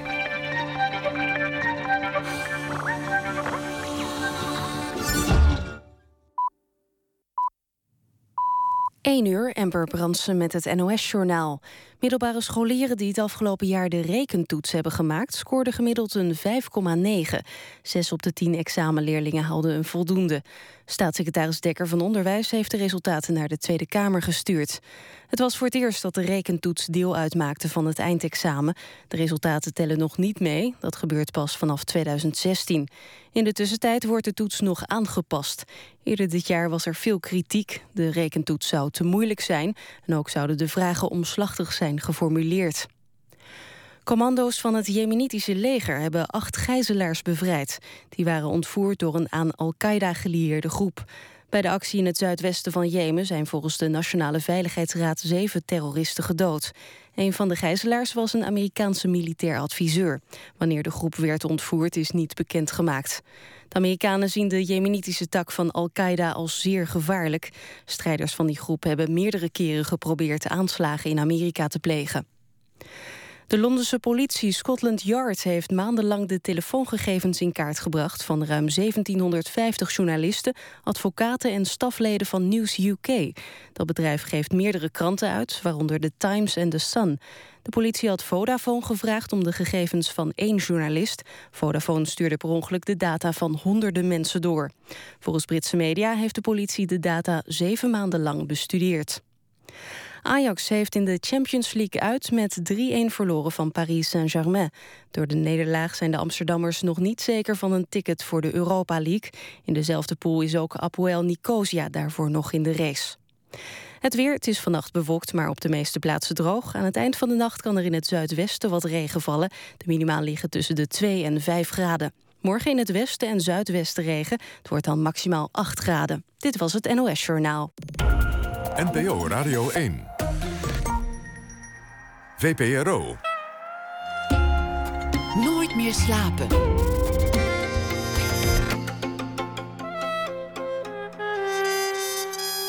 Met Pieter van der Wielen.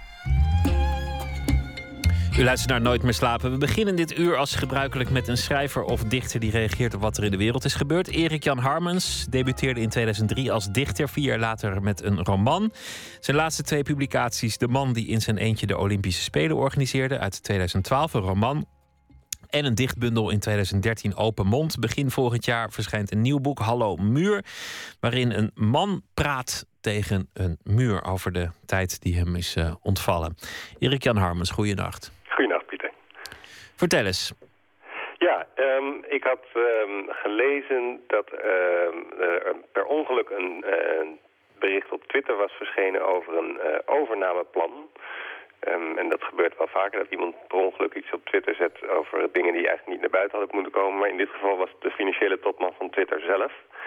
Um, dat was dus daardoor wel uniek dat hij uh, zei dat, dat hij dus een, dacht dat hij een, een uh, privébericht stuurde via Twitter, maar het kwam eigenlijk op zijn eigen Twitter-account. Uh, en dat van de topman van Twitter ja. zelf. Nou, als, dus dat is wel grappig. Dat is natuurlijk al gewoon kolderiek grappig. Ja, dat is kolderiek grappig. En ik vond ook wel grappig dat het waarschijnlijk zou gaan om een, het kopen van een bedrijf wat heet Shots.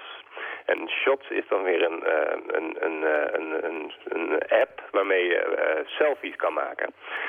Selfies, dus fotootjes van jezelf. En het unieke aan Shots, want dat heb ik even voor je geresearched natuurlijk, van wat is daar nou uniek aan Shots. de CEO van Shots, die zegt van ja, iedereen is eigenlijk wel heel erg moe geworden van al die foto's op, op Instagram en zo, van al die lunches en zonsondergang en zo. Dat is allemaal zo ongelooflijk saai. Dus ik heb nu iets ontwikkeld, daar kan je alleen maar foto's meenemen van jezelf. Want het is alleen mogelijk om uh, je, je smartphone zo te zetten dat je uh, dus niet een foto kan nemen, maar alleen van jezelf. Een selfie kan nemen, zeg maar. Dus het is strikt voor selfies van personen. En toen dacht ik, dit wordt echt zo raar allemaal dat het grappig is om dat in ieder geval op de radio te delen. Dus mensen zijn moe van foto's van lunches. Tenzij wanneer degene die luncht er zelf op staat. Omdat mensen ja. dus toch, mensen kijken toch het liefst naar mensen. Mensen kijken toch het liefst naar mensen in plaats van de lunch. ja, de mens staat weer centraal, om het maar in ja, politieke termen uh, ja, nou, te zetten. Dat is goede nieuws. Ja. Nou ja, oké. Okay. Dat, uh, ja, zodoende. Ja, de tijd, ja, ik, ik kan me wel altijd verzetten tegen al dat soort dingen, maar dat... dat uh, Nee, dan, dan word je 110, had ik het net over met Don Duins. Dus, dus waarom zou je? Ik bedoel, het is gewoon de mensheid. En of de mensheid nou tot je komt via het ene medium of, uh, of, of ouderwets in het café tegen je aan staat te wazemen. Ja. Dat maakt niet zoveel uit. Nee, nee, dat klopt. Maar ik vind het wel mooi dat, dat, uh, dat ook dat soort dingen dus weer vervelen. Dus dat een lunch gaat vervelen als je daar foto's van neemt. Dat was iets wat mij als schrijver in ieder geval uh, erg boeide. Nou, dat heeft vast een mooi verhaal opgeleverd. Ik, ik hoop het. Ik ga het voorlezen. Ben benieuwd. Ik google mezelf door mijn naam tussen dubbele aanhalingstekens te plaatsen... en de zoekperiode te beperken tot de afgelopen 24 uur. Zo kreeg ik alleen internetberichten over mezelf te zien die in het afgelopen etmaal zijn aangemaakt. Als de zoekactie nul hits oplevert, rek ik de periode op tot een week. Of zo wijd maar nodig is om hits te krijgen. Als ik hiermee klaar ben, toets ik mijn achternaam in op Twitter en lees ik tweets waarin mijn naam voorkomt. Als iemand iets aardigs schrijft, klik ik op de favorite-knop en heel af en toe retweet ik iets, maar niet te vaak. Anders denken mensen dat ik aandachtsgeil ben. Als ik Harmens intik op Twitter, lees ik ook berichten over andere mensen die Harmens heten. Zoals Thijs Harmens, die ik verder helemaal niet ken. Die schrijft, lieve oma, moeilijk is het gemist, maar rust heb je nu gevonden. Je bent nu bij opa. Dit bericht is door niemand geretweet. Pas schreef iemand op Twitter dat hij zich zo verveelde op Twitter. Ik ook, schreef een van zijn volgers als reactie. Ja, ik ook, schreef een tweede. Ik ook, schreef een derde. Ook een vierde schreef het. En een vijfde, en een zesde, en een zevende, en een achtste. Allemaal mensen die door de sleur op Twitter te benoemen... en zich erover te beklagen, even uit de sleur waren. Iets is boeiend tot het gaat vervelen. Dat kun je doorbreken door te zeggen dat het je verveelt. Tot ook dat weer gaat vervelen. En uiteindelijk zit er nog maar één ding op en dat is je bek houden. Ja, nou, dat is een overzichtelijk advies. Gewoon, gewoon je, en, en waar doe je dat dan, je bek houden? nou, niet online. dat gaat denk ik heel snel vervelen. ja, ja of, of, of, je, of je twittert van jongens, bekijk het allemaal, ik, ik zwijg. Ja, nou, je hebt wel... Uh, protest. Je hebt, je hebt een Twitter-account van iemand die heet The Mime, dus de M-I-M-E van meme, zeg maar. En die twittert zo om de zoveel dagen drie uh, puntjes. En, en die, heeft, die, die heeft daar genoeg aandacht mee uh, weten te genereren om, om jou... Nou ja, maar ik, kijk, dit vind ik heel grappig dat, dat iemand een overnameplan twittert en daarmee zichzelf in de wielen rijdt. Dat, dat is natuurlijk gewoon heel erg geestig. Maar heel vaak gaat er heel veel aandacht uit. Er was toen MH17 was gecrashed. Toen presteerde de Telegraaf het om, om enorm veel kolommen te vullen met een tweet van iemand die ongepast was. En had diegene later excuses gemaakt. En ik had nog nooit van die jongen gehoord. Ik ben nu ook zijn naam weer vergeten. Maar midden in zo'n nationale ramp ging toch alle aandacht uit naar één tweet. Ja, ja. Ja, ik vind het prima, maar zonde van je aandacht, toch? Dat, het lijkt me niet, uh, lijkt me niet de hoofdzaak. Nee, het geeft een beetje. Nee, ja, nee ik, weet, ik zou niet weten. Het, heeft, het is ook totaal niet. Uh, het heeft niks met het hele onderwerp te maken, inderdaad. Nee. Ik, heb, ik heb enorm veel zin om nu te zeggen dat Twitter een enorme verworvenheid is. Ja, nee, maar dat, het is ook, ik, ik, eh, ik, vind het, maar ik, vind, ik vind het zo fijn om je erover te verwonderen. Nee, ik ben heel positief over Twitter, maar ik vind het heel fijn om gewoon, te, wat ik al zei voordat ik het verhaal voorlas, dat dus een lunch uh, als foto op een gegeven moment verveelde. Je hebt al die kleurenfilters die mensen ook gebruiken voor hun zonsondergangen. En op een gegeven moment ging iedereen alleen nog maar foto's posten van uh, grasvelden die veel te groen waren of zo, omdat er allemaal van die effecten op zaten. Dat zijn dingen die mij mateloos uh, fascineren. En niet omdat ik het stom vind of zo, dat is ook veel te makkelijk. Nee, dat is te makkelijk. Nee. nee. Twitter is een enorme uitvinding, een, een waanzinnige verworvenheid. Ik ga de hele nacht nadenken over argumenten waarom ik dat eigenlijk vind. Maar vind het gewoon leuk om dat te vinden. En uh, gewoon in 140 tekens zend ik dat bij deze de wereld in. Erik-Jan Harmens, dankjewel en een hele goede nacht. En morgen graag weer een, een verhaal. We gaan luisteren naar een rockband uit Nijmegen, De Staat. Naar aanleiding van hun vorige album hebben ze een heleboel uh, in-store concerten gedaan. Optredens in platenzaken. En ja, dan is het lastig om daar uh, groots aan te komen met uh, torenhoge versterkers en muren van Marshall versterkers. Dus de nummers die gingen wat kleiner klinken, wat, wat zachter, wat rustiger. En dat beviel. Dus dat is een EP geworden, Vinticious Versions. En we gaan luisteren naar De Staat met het nummer Get It Together.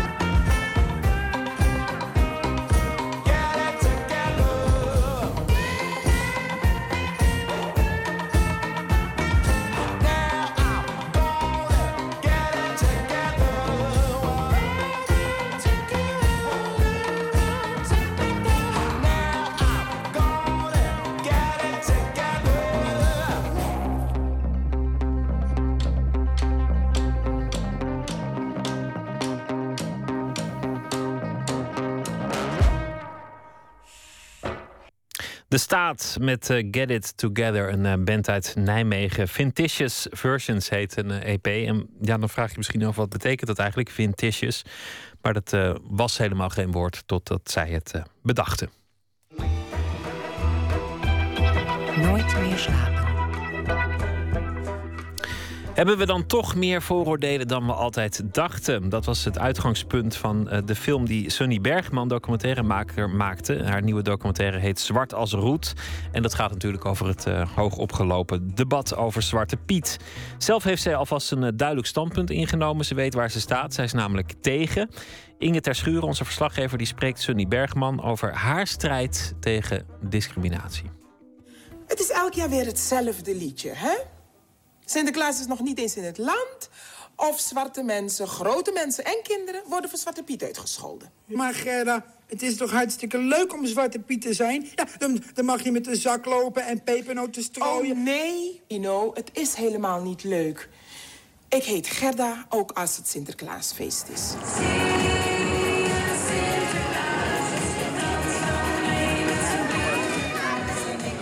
De discussie was weliswaar nog niet zo verhit, maar al in 1987 sprak Gerda Havertong zich in Sesamstraat uit tegen het fenomeen Zwarte Piet. Ook documentairemaakster Sunny Bergman werd al jaren geleden gegrepen door de Zwarte Piet-discussie. Ik denk, nou al twintig jaar geleden. Of gegrepen is een groot woord, maar ongeveer twintig jaar geleden... toen kwamen Engelse vrienden van mij op bezoek. En die zagen toen Zwarte Piet, want ik studeerde toen in Engeland... en die waren denk ik net in die periode hier, of ze zagen het op televisie. En toen, uh, toen zei ze, huh, maar dat is toch heel vreemd... en hoe kan dat nou nog? En toen ging ik er dus eh, meer met een ja, afstand naar kijken. Het speelt ook mee dat mijn moeder Engels is... dus ik ben niet zo echt heel erg met, uh, met de Sinterklaas-traditie opgevoed. En dat mijn vader me al heel jong uit de droom hielp over Sinterklaas. Omdat hij, uh, mijn vader is heel marxistisch. Dus toen ik vroeg van hoe kan Zwarte Piet uh, door de verwarmingsbuizen klimmen toen ik vier was. Toen zei hij nee joh, Sinterklaas is gewoon een kapitalistische uitvinding om het consumentisme te verhogen. dat moest ik vervolgens ook op schoot bij bij Sinterklaas zeggen. Dat kan ik me gewoon nog herinneren in de klas. Dat ik dan tegen Sinterklaas zeg: U bent de kapitalistische uitvinding. Maar goed. Uh, dus toen, ja, toen die Engelse vrienden van mij dat zeiden, toen was ik er al over gaan nadenken. En toen kreeg ik een uh, vriendje uit West-Afrika. En toen merkte ik dat hij wel eens uitgescholden werd voor Zwarte Piet. En dat hij het ook echt zo dacht, huh, maar is dit dan de maand waarin zwarte mensen belachelijk gemaakt worden of zo? Is dat een jaarlijks terugkerend fenomeen? Hij begreep het niet. Dus vanaf toen, uh, ja, vond ik het eigenlijk een, uh, een, een, een discriminerend fenomeen. En toen later heb ik al een filmplan daarover geschreven, acht jaar geleden. En, en uh, toen durfde ik het niet te maken. Toen had ik namelijk net beperkt houdbaar gemaakt. Dat had ik heel veel backlash. Dus toen dacht ik van, ik heb, ik heb wel even genoeg stront aan de knikker gehad. Ik, uh, ga, ik ga iets anders. ik ga nu niet Zwarte Piet tackelen. Uh, iedereen die hier staat verkondigt een boodschap. De Zwarte Pieten die hun gezicht zwart sminken verkondigen een boodschap. De politie die hun gezicht zwart sminken verkondigt een boodschap. De burgemeester die Zwarte Piet ontvangt verkondigt een boodschap. Iedereen verkondigt boodschap. En we hebben evenveel recht om boodschappen te verkondigen als elke andere burger in Nederland. Maar toen de discussie over Zwarte Piet hoog oplaaide, vond Sunny Bergman de tijd rijp om een documentaire te maken. Ze raakte ongeveer een jaar geleden betrokken bij de anti-Zwarte Piet-beweging. Toen Quincy Gario opriep om bezwaar in te dienen tegen de intocht in Amsterdam. Dat was op Facebook. En Quincy Gario is natuurlijk een criticaster van het eerste uur. Toen uh, dacht ik, oh nou, maar dat is vrij makkelijk. Dat kan ik ook doen. Dus toen deed ik mee en van het een kwam het ander. There's part of me that really wants yeah. to kind of give you a whack, you know? Yeah. And I think it's re you're really pissing everybody off. Like you're here, you're winding everybody up, yeah. ruining everybody's day. Yeah, okay. I don't care. I don't care if it's a local custom. Yeah. Why you leave, actually? Okay.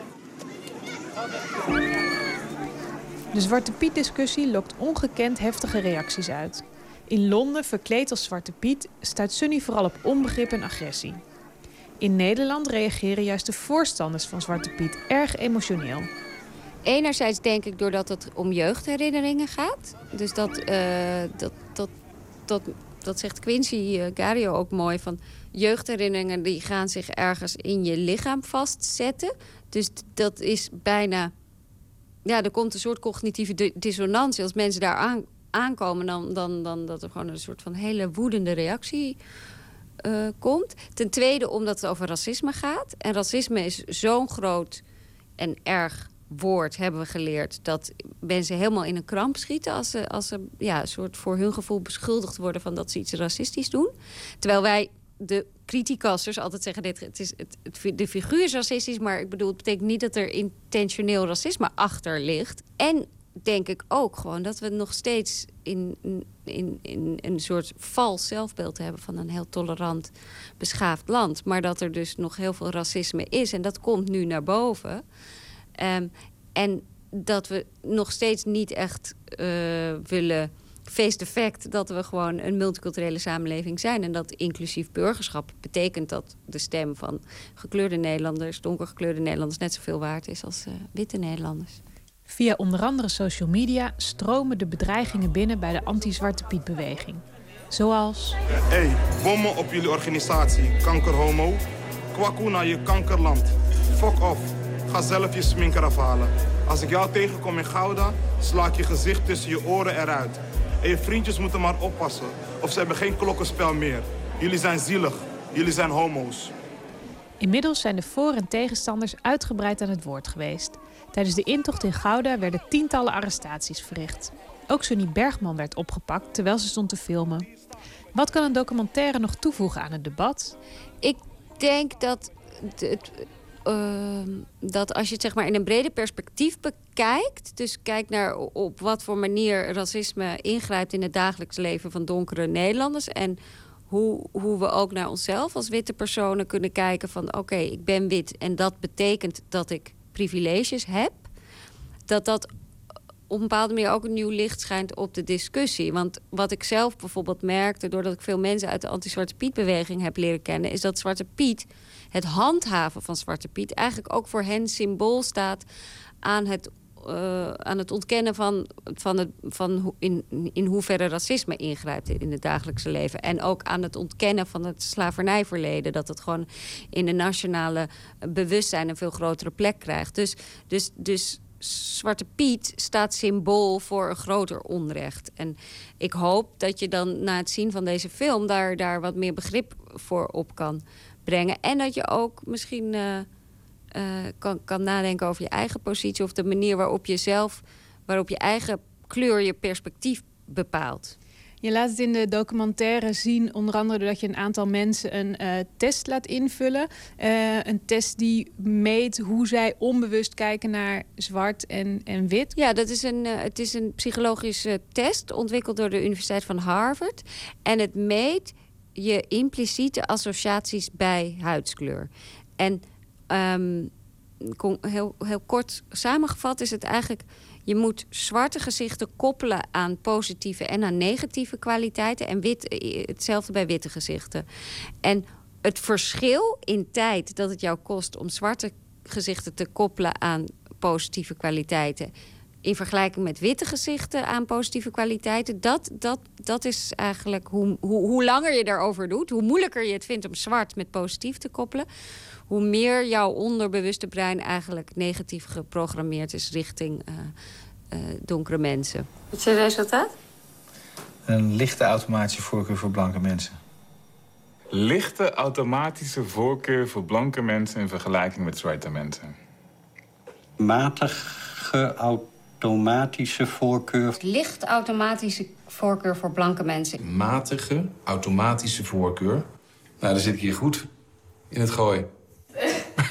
Met de voorkeur voor blanke mensen. Ik denk dat het heel belangrijk is om te erkennen dat het dus bij iedereen gebeurt, die, die programmering.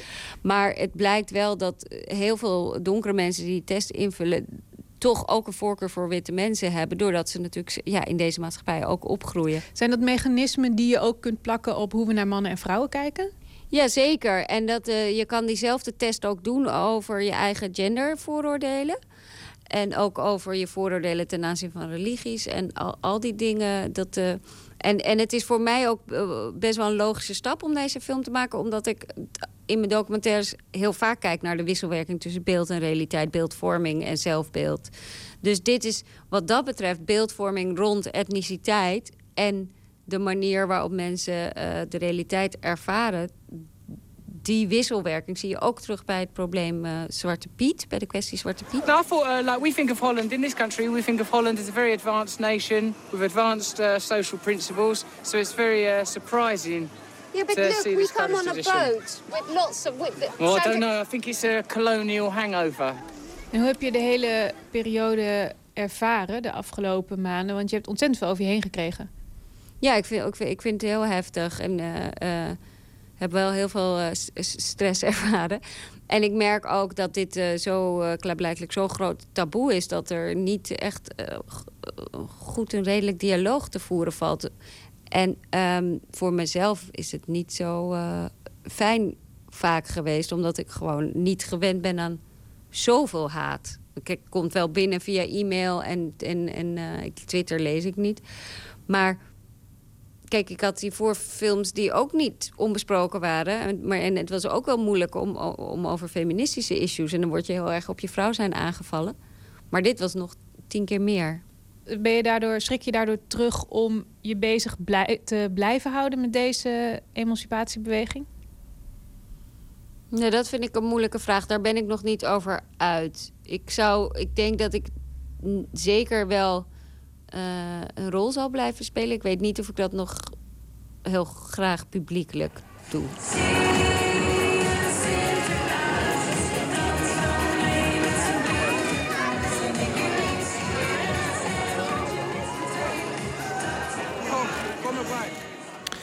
De documentaire Zwart als Roet van Sunny Bergman. Aanstaande donderdag gaat hij in première op het uh, documentaire festival ITVA. En op 1 december zal die te zien zijn op televisie.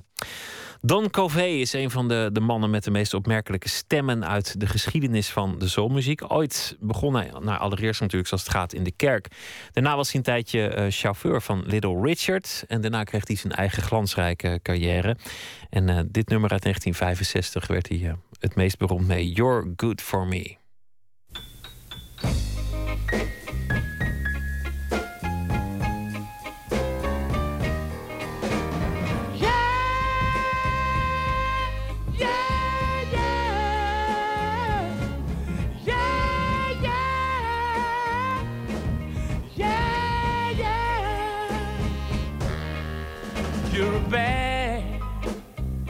Little girl,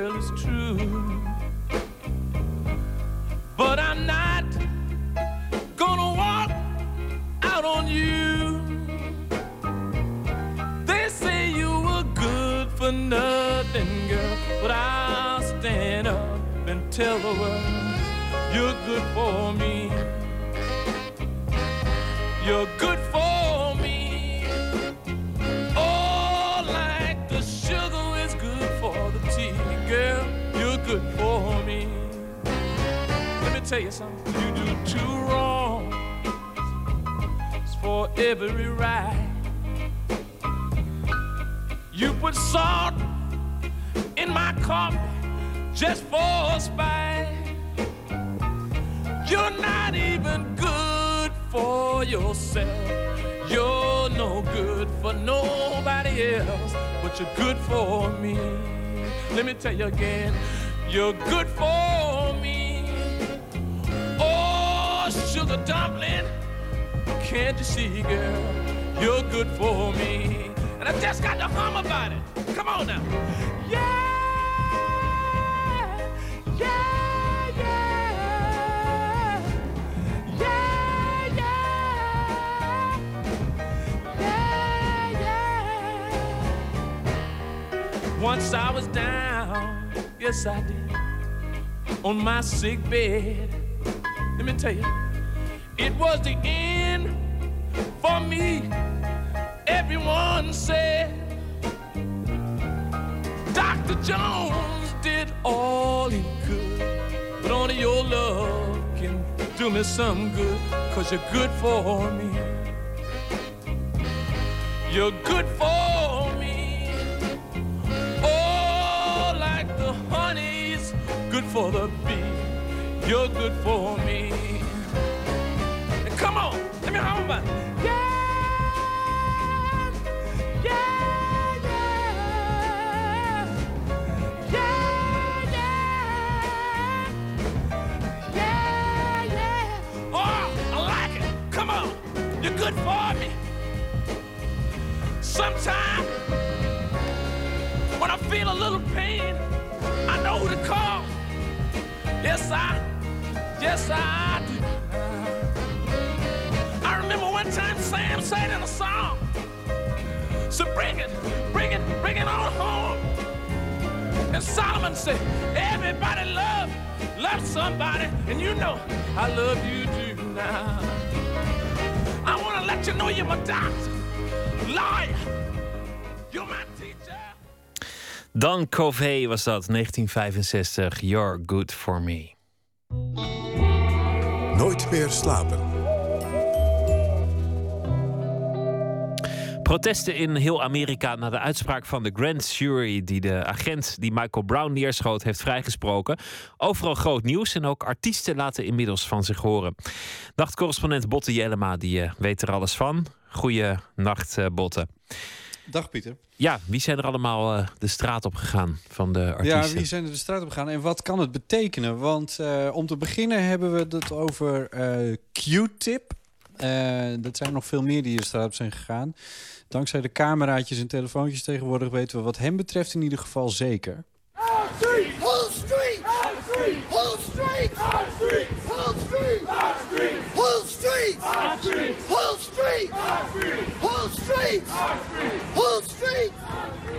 Ja, wiens straten, onze straten, een, uh, groep scandeert een groep protestanten onder aanvoering van Q-Tip. Q-Tip is niet zomaar iemand. Hij maakte onder meer de rap van deze grote hit. That rhythm is a key. Get, get witty, witty, can't think quitty, quitty. Stomp on a stoop when I hear funk blue, blue. Play a pop pipe, follow her to shoot. Baby, just sing about the groove. Sing it. The groove is in Ja, dat ken ik nog. Groove is in the heart van Delight. Enorme hit ja. geweest in de tijd. Ja, hij is, uh, Q-Tip is vooral bekend geworden door de hip-hopgroep A Tribe Called Quest uit de jaren 80. En daarna werkte hij met de Beastie Boys en Chemical Brothers. Dan kwamen er solo, uh, solo-albums. Uh, die hebben hem Grammy-nominaties opgeleverd. En hij heeft met heel veel artiesten gewerkt. Zoals Mary J. Blige, Beyoncé, D'Angelo, Jay-Z. En uh, curieus genoeg ook met jazzgitarist Kurt Rosenwinkel. Maar gisteravond zat hij, twitterend, in New York in zijn huis... naar de uitspraak van de, de jury over uh, de zaak in Ferguson te kijken. En hij werd zo boos dat hij zich op Twitter afvroeg waar hij kon protesteren. En zo toog hij naar Times Square. En daar gebeurde wat we zojuist uh, hebben gehoord. Hij was niet de enige. Ook de rapper uh, Macklemore ging de straat op. Don't shoot! Hands up! Don't shoot! Don't shoot! But solidarity. It's about Mike Brown, though. It's not about me, man. It's what? It's about Mike Brown. It's not about me. Ja, dat zegt hij er nog even bij. It's not about me, it's about Mike Brown. Om, om alle ja. misverstanden maar vast uit de, de wereld te helpen over zijn intenties. Ja, precies. Uh, en je ziet hem in dat filmpje lopen met een hoodie... alsof hij nooit anders heeft gedaan daar op straat. Maar deze witte rapper trouwens is ook een hele grote jongen uit de muziekwereld. Hij had een Billboard Hot 100 nummer 1 hit met Thrift Shop vorig jaar... waar hij verschillende Grammys mee heeft gewonnen. En dan hebben we Rihanna, ook een wereldartiest. Die heeft zeer gefrustreerd gereageerd uh, op de uitspraak... met een paar Instagram-posts. En Pharrell Williams, uh, die is ook niet meer zo happy. Die twitterde... I'm heartbroken over the news of no indictment in Ferguson. Let's all pray for peace. Dus hij is verdrietig dat er geen aanklacht komt tegen de agent in Ferguson. En dan is er nog rapper Killer Mike. I knew it was coming. I knew when the fucking Eric Holder decided to resign, I knew it wasn't going to be good. But I gotta tell him, you motherfuckers got me today. You kicked me on my ass today because I have a 20 year old son and I have a 12 year old son and I'm so afraid for them. You, you motherfuckers, you motherfuckers on the other side. Ja, uh, Killer Mike. Een uh, beetje, beetje ongemakkelijke naam als het over dit soort dingen gaat. Maar vooruit. Ja. Erg boos, zo te horen. Erg boos is ook een grote man. Hij heeft hits gehad met Outkast. Toert nu als, uh, als onderdeel van uh, rap duo Run the Jewels. Uh, volgens collega Maarten Westerveen hebben ze voor dit jaar... Run the Jewels 2 was hun album dit jaar. Dat was het album van het jaar. En Maarten die vertelde er nog meer over. Hij zei, als je mijn observatie wil weten... En deze man, Killer Mike, is eigenlijk een beetje een voorbeeld van wat er hier aan de hand is, zo, zo zei hij. hij zei, dit is, deze man is zoals de media de zwarte zien. Groot, enge naam, gevaarlijke muziek. En dan nu dat trilletje in zijn stem, volkomen verslagen... van een man die weet dat hij het niet kan winnen... Um, en dat hij die vooroordelen nooit uh, voorbij kan komen. Bang en verslagen, al dus uh, Maarten, uh, deze, deze man. Nou ja, ja en ook een man die, die, dat is wel grappig, want als je hem zou zien lopen op straat, grote man, met, met het uiterlijk van een, van een rapper, dus dat, dat associeer je misschien toch met achterbuurten, maar die zich hier opstelt als een bezorgde vader met een zoon van 20 en een zoon van 12. Ja, dat past niet bij dat imago. Maar dit raakt wel echt de kern van de zwarte man in uh, Amerika. Uh, hij trad uh, Killer Mike gisteren op in St. Louis. Dat is, Ferguson is een voorstad van St. Louis in de Verenigde Staten. Dus dat is niet zo heel erg ver vandaan bij waar het allemaal gebeurde. En hij nam dus voor het optreden echt even de tijd om uit te leggen dat het hem echt raakte. Dat die uh, uitspraak van die grand jury uh, dus was uh, dat deze politieman die die Michael Brown neerschoot, dat hij vrijgesproken wordt. Maar wat zegt dit nou? Dus... Want, want we hebben al weken protesten gezien op straat van, van nou ja, de, de gewone man. Nu al die beroemde artiesten die zich uitlaten. Wat zegt dat uiteindelijk? Nou ja, dat is nog een beetje de vraag. Maar, het, maar bij, als je naar zo'n uh, Killer Mike luistert... Ik bedoel, ja, dat, dat, dat, dat raakt je wel echt. Het, is trouwens ook een filmpje. Als je het opzoekt op YouTube kun je het ook vinden. En dan kun je hem ook zien. Hij staat op dat grote podium met... In het begin van het filmpje staat er ook nog zo'n zo'n zo'n echt zo'n rapgalm op zijn, uh, op zijn stem. En langzaam maar zeker hoor je ook dat de geluidstechnicus die er afhaalt... Kortom, het, wacht even jongens, even stoppen met de show. Dit is even belangrijker. Het nieuws nou ja, kwam keihard aan, kortom. Ja, die kwam, die kwam wel echt heel erg uh, hard aan. De, de politie die krijgt het nu uh, heel zwaar te verduren daar in de Verenigde Staten. Het was immers een blanke politieman die een, de zwarte Michael Brown doodschoot. En het wordt echt gezien als een regelrecht gevolg van racisme. Of zoals deze mevrouw het zegt. We're very upset. We're afraid for our kids. We're afraid for our families because it just feels like black life has no value. Ja, uh, alsof het leven van een zwarte er niet toe doet, zegt deze mevrouw. Uh, ja. Raciaal profileren wordt het ook wel eens uh, genoemd. Zwarte mensen vaker aangehouden, zwaarder aangepakt. Maar ja, in, in dit geval dus een jongen dood. Kan het iets uithalen of betekenen, dat protest van artiesten? Maakt het uit, legt het gewicht in de schaal? Ja, de, de, um het is moeilijk te zeggen natuurlijk. Hè. Ik, ik moet eerlijk zeggen dat, uh, um, dat, dat de, de artiesten waar we het nu over hebben... dan moet je een beetje in de hip-hop zitten, wil je dit kennen. Um, dus het betekent, in de hip-hop scene betekent dit wel heel veel. Nou ja, Pharrell, uh, dat, dat is toch, toch ja, echt een hele grote... Dat, dat, Ja, precies. Eh, Als, als die zo, net zo uitgesproken gaan worden als deze Killer Mike... Dus het- ja, dan, dan, dan zou het in mijn ogen echt wel wat kunnen veranderen. Want het, het kan je niet niks doen als je zo'n grote man, zo'n Killer Mike... eh, dit, eh, dit hoort zeggen. Een andere vergelijking met Nederland. We hadden hier eh, de stoel die naar de rechter werd gegooid. Na een, eh, een, een, een lage uitgesproken eh, straf. Toen was toch wel de algemene reactie begrijpelijk dat die man dat doet, maar niet goed, want je moet de rechter respecteren. Hier gaat het om een jury. Dat is toch een, een, een wezenlijk verschil volgens mij.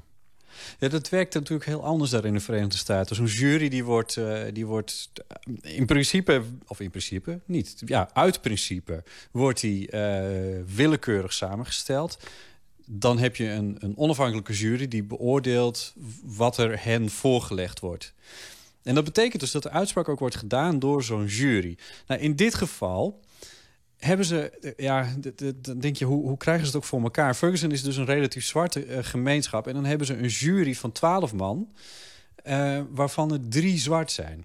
Dat klopt wel ongeveer met de gemiddelde samenstelling van de gemiddelde bevolking in de Verenigde Staten. Maar in dit geval is het wel erg onhandig. Dat je denkt van dit. dit dat, dat is misschien niet, niet het handigst gekozen. Maar goed, als het echt willekeur is, dan kies je dat natuurlijk ook niet. Het zorgt in ieder geval wel voor natuurlijk dat je niet eh, een rechter aan kan vallen op de uitspraak. Zoals dat dus in Roermond bijvoorbeeld wel gebeurde. En de, rechts, de, de, de rechters in Nederland dan ook heel veel hebben uit te leggen. Want in dit geval, ja, er is een jury en dat is in principe onafhankelijk. Wat je nu dus ziet, is dat de protesten zich echt richten op ja, het systeem. Dus eh, politie en eh, justitie.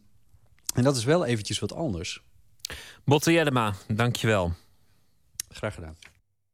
Ze wordt eh, de Little Folk Singer genoemd vanwege haar lichaamslengte, 1,50 meter zo ongeveer. Annie DiFranco, een zangeres uit Amerika, heeft een nieuw album, Allergic to Water. En het nummer dat wij uitkozen heet Woe Be Gone.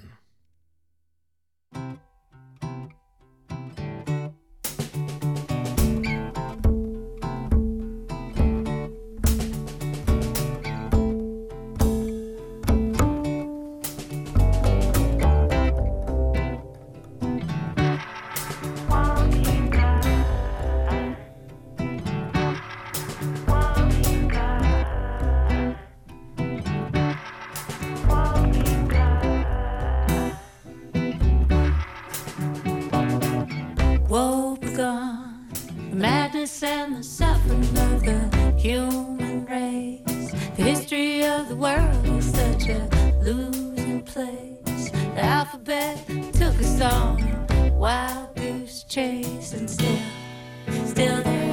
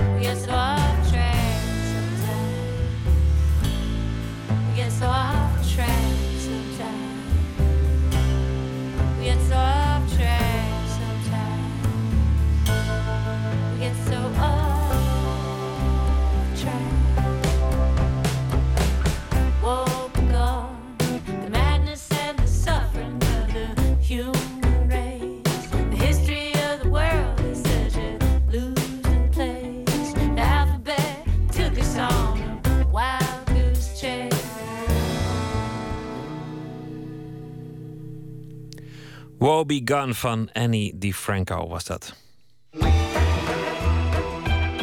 Nooit meer slapen. Toevallige ontmoetingen kunnen soms een eh, heel leven bepalen of een wending geven. Mohammed Mrabet werd een beroemd schrijver terwijl hij eigenlijk analfabeet was.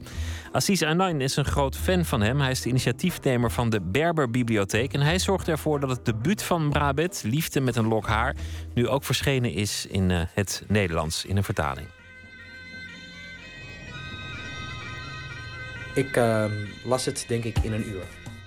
Het was alsof ik op een fantastisch goed feest was. En daar een, ehm, ja, een nieuw persoon ontmoette. Een, een eh, liefde ontmoette. Het is spannend. ehm, eh, het is magisch. eh, het, is, het is geil. Ik las het boek en anderhalf uur later stond ik weer buiten. Het was echt een ervaring.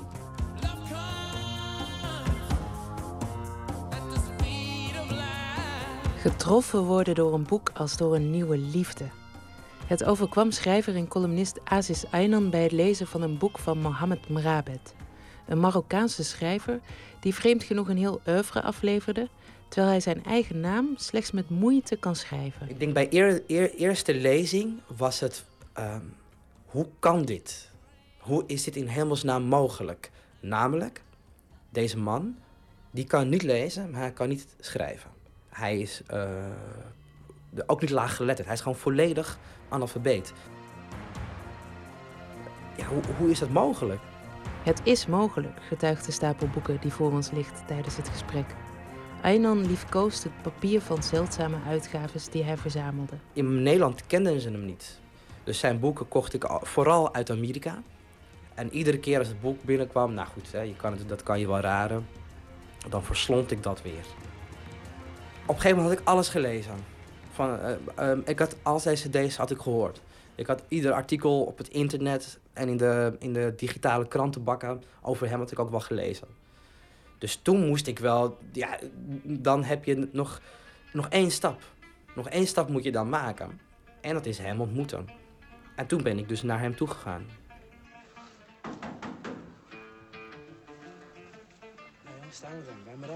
Je moet je voorstellen, ik ben, ik, ik ben het kind van gastarbeiders. Namelijk, ik kom ook uit, eh, ik ben het kind van ouders die ook analfabeet zijn. Maar ja, kijk, mijn ouders die deden niks met het analfabetisme. Namelijk verhalen vertellen. Wij werkten gewoon. eh, ik bedoel, er was ook geen tijd om, te, om verhalen te vertellen. Want ja, er moest brood op, op de plank komen. En, eh en s'avonds was iedereen moe. Dus dan gingen we naar bed. أنا محمد مرابط وكان نعود الق- بعض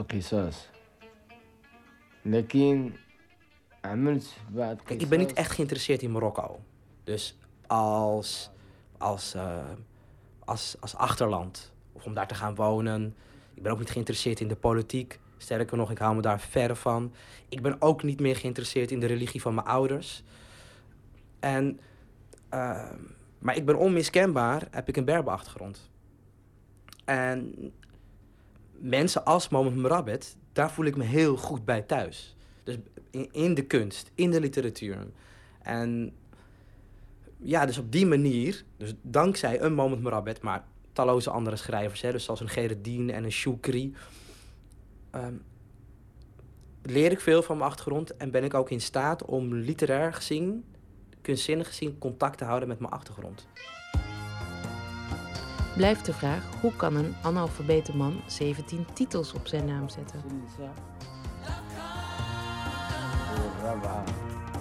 En hij was eh, barman. Maar niet alleen barman. Hè. Die man die, die deed veel, maar die kon ook alles. Hij was ook visser en hij was bokser. Hij werkte in een café in, eh, in, de, in de stad, eh, eh, beneden in Tanger. En op een gegeven moment vroeg een rijke Amerikaan vroeg of hij op zijn feestje, op zijn huisfeestje, in zijn eh, bergvilla, drankjes wilde rondbrengen. Het was op een gegeven moment tijd voor een eh kief-sigaret. Maar hij rookt nog altijd eh kief. En kief is een halffabrikaat van hash. En buiten stond een eh, vrouw, een vrij timide, ongelukkige vrouw. En die raakte, aan, eh, die raakte in gesprek en het was Jane Bals. De vrouw van Paul Bals. Ja, een beroemde Amerikaanse schrijver. Ja. En eh, zij rookte haar, en, hij rookte haar sigaret en dronk haar gin. En ze raakte met Mrabbet in eh, gesprek. En Mrabbet vertelde toen buiten tijdens werk een verhaaltje.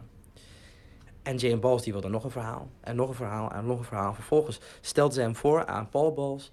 Ze namen hem in dienst. Dat dienstverband duurde heel kort. Want ze gingen boeken maken.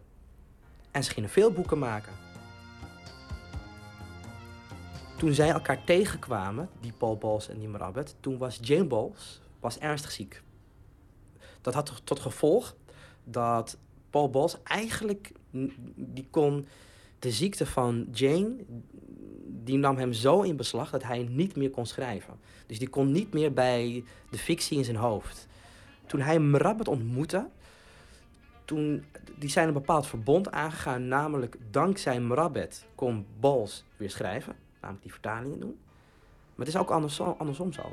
Namelijk, dankzij Bowles werd Mrabbet een schrijver. Namelijk, de, daarvoor was hij alleen maar een verhalenverteller. Mrabbet die ging naar Bowles. En dan eh, gingen ze pijpjes roken, kief roken. En als uh, Mrabbet echt knetterstoned was, en, dan, en Bo- Bowles ook, eh, dan, dan deden ze de band aan. En dan vertelde ehm, en, en, ehm, en dan waar ze dus gebleven waren, de dag ervoor. Ehm Bowles die schreef mee. Die maakte aantekeningen. En vervolgens, eh, als Rabbit weg was, dan ging Paul ging het uittikken. Toen, toen Love with a Few Hairs in het Engels verscheen, kwam het vervolgens ook in het, uh, in het, uh, in het Frans uit. En er werkte een uh, Marokkaanse Franse schrijver bij Le Monde. En die, die, uh, die ging naar de presentatie. En die begreep er helemaal niks van. Er stond daar dus een man van eenvoudige visserskom af.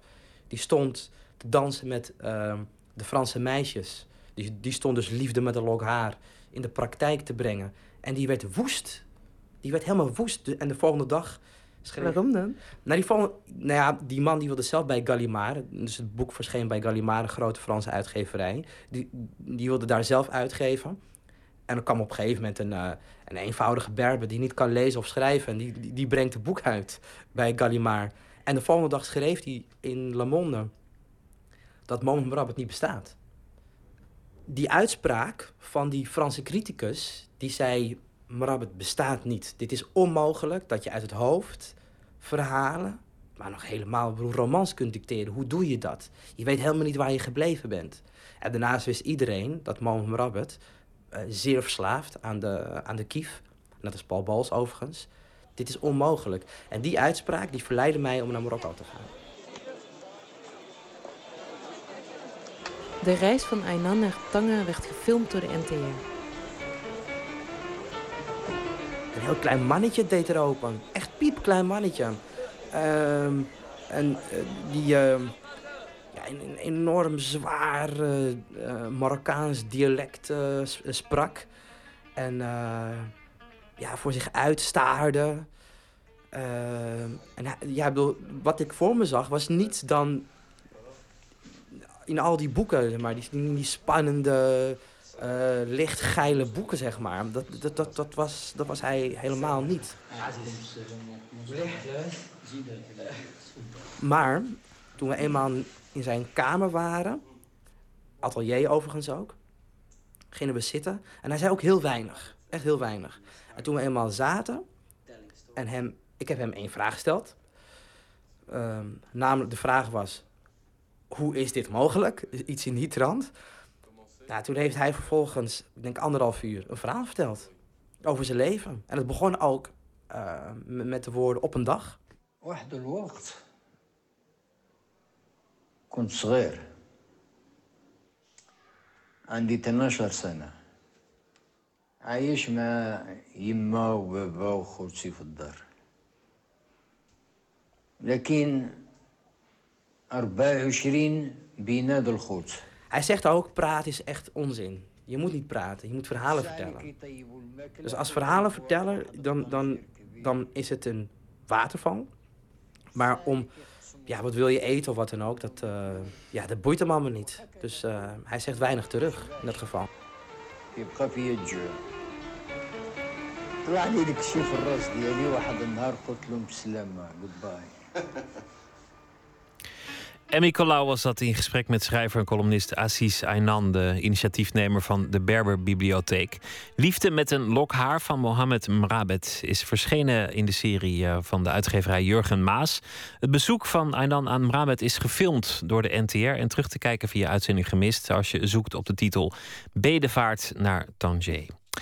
We gaan eh, luisteren naar Static on the Radio, een liedje van Jim White. Komt van zijn album Drill a Hole in That Substrate and Tell Me What You See. Mooie titel uit 2004. En de achtergrondvokalen voor de goede oplettende is, eh, in handen van, eh, zijn in handen van Amy Mann.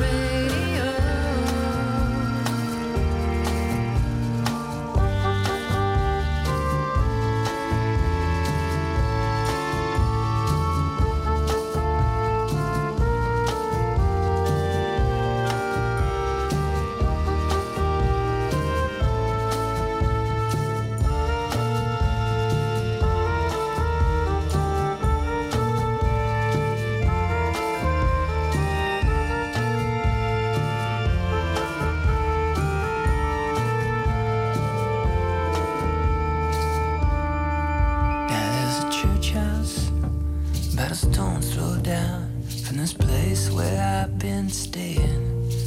It's Sunday morning, and I'm sitting in my truck, listening to my neighbors sing. Ten years ago, I might have joined in,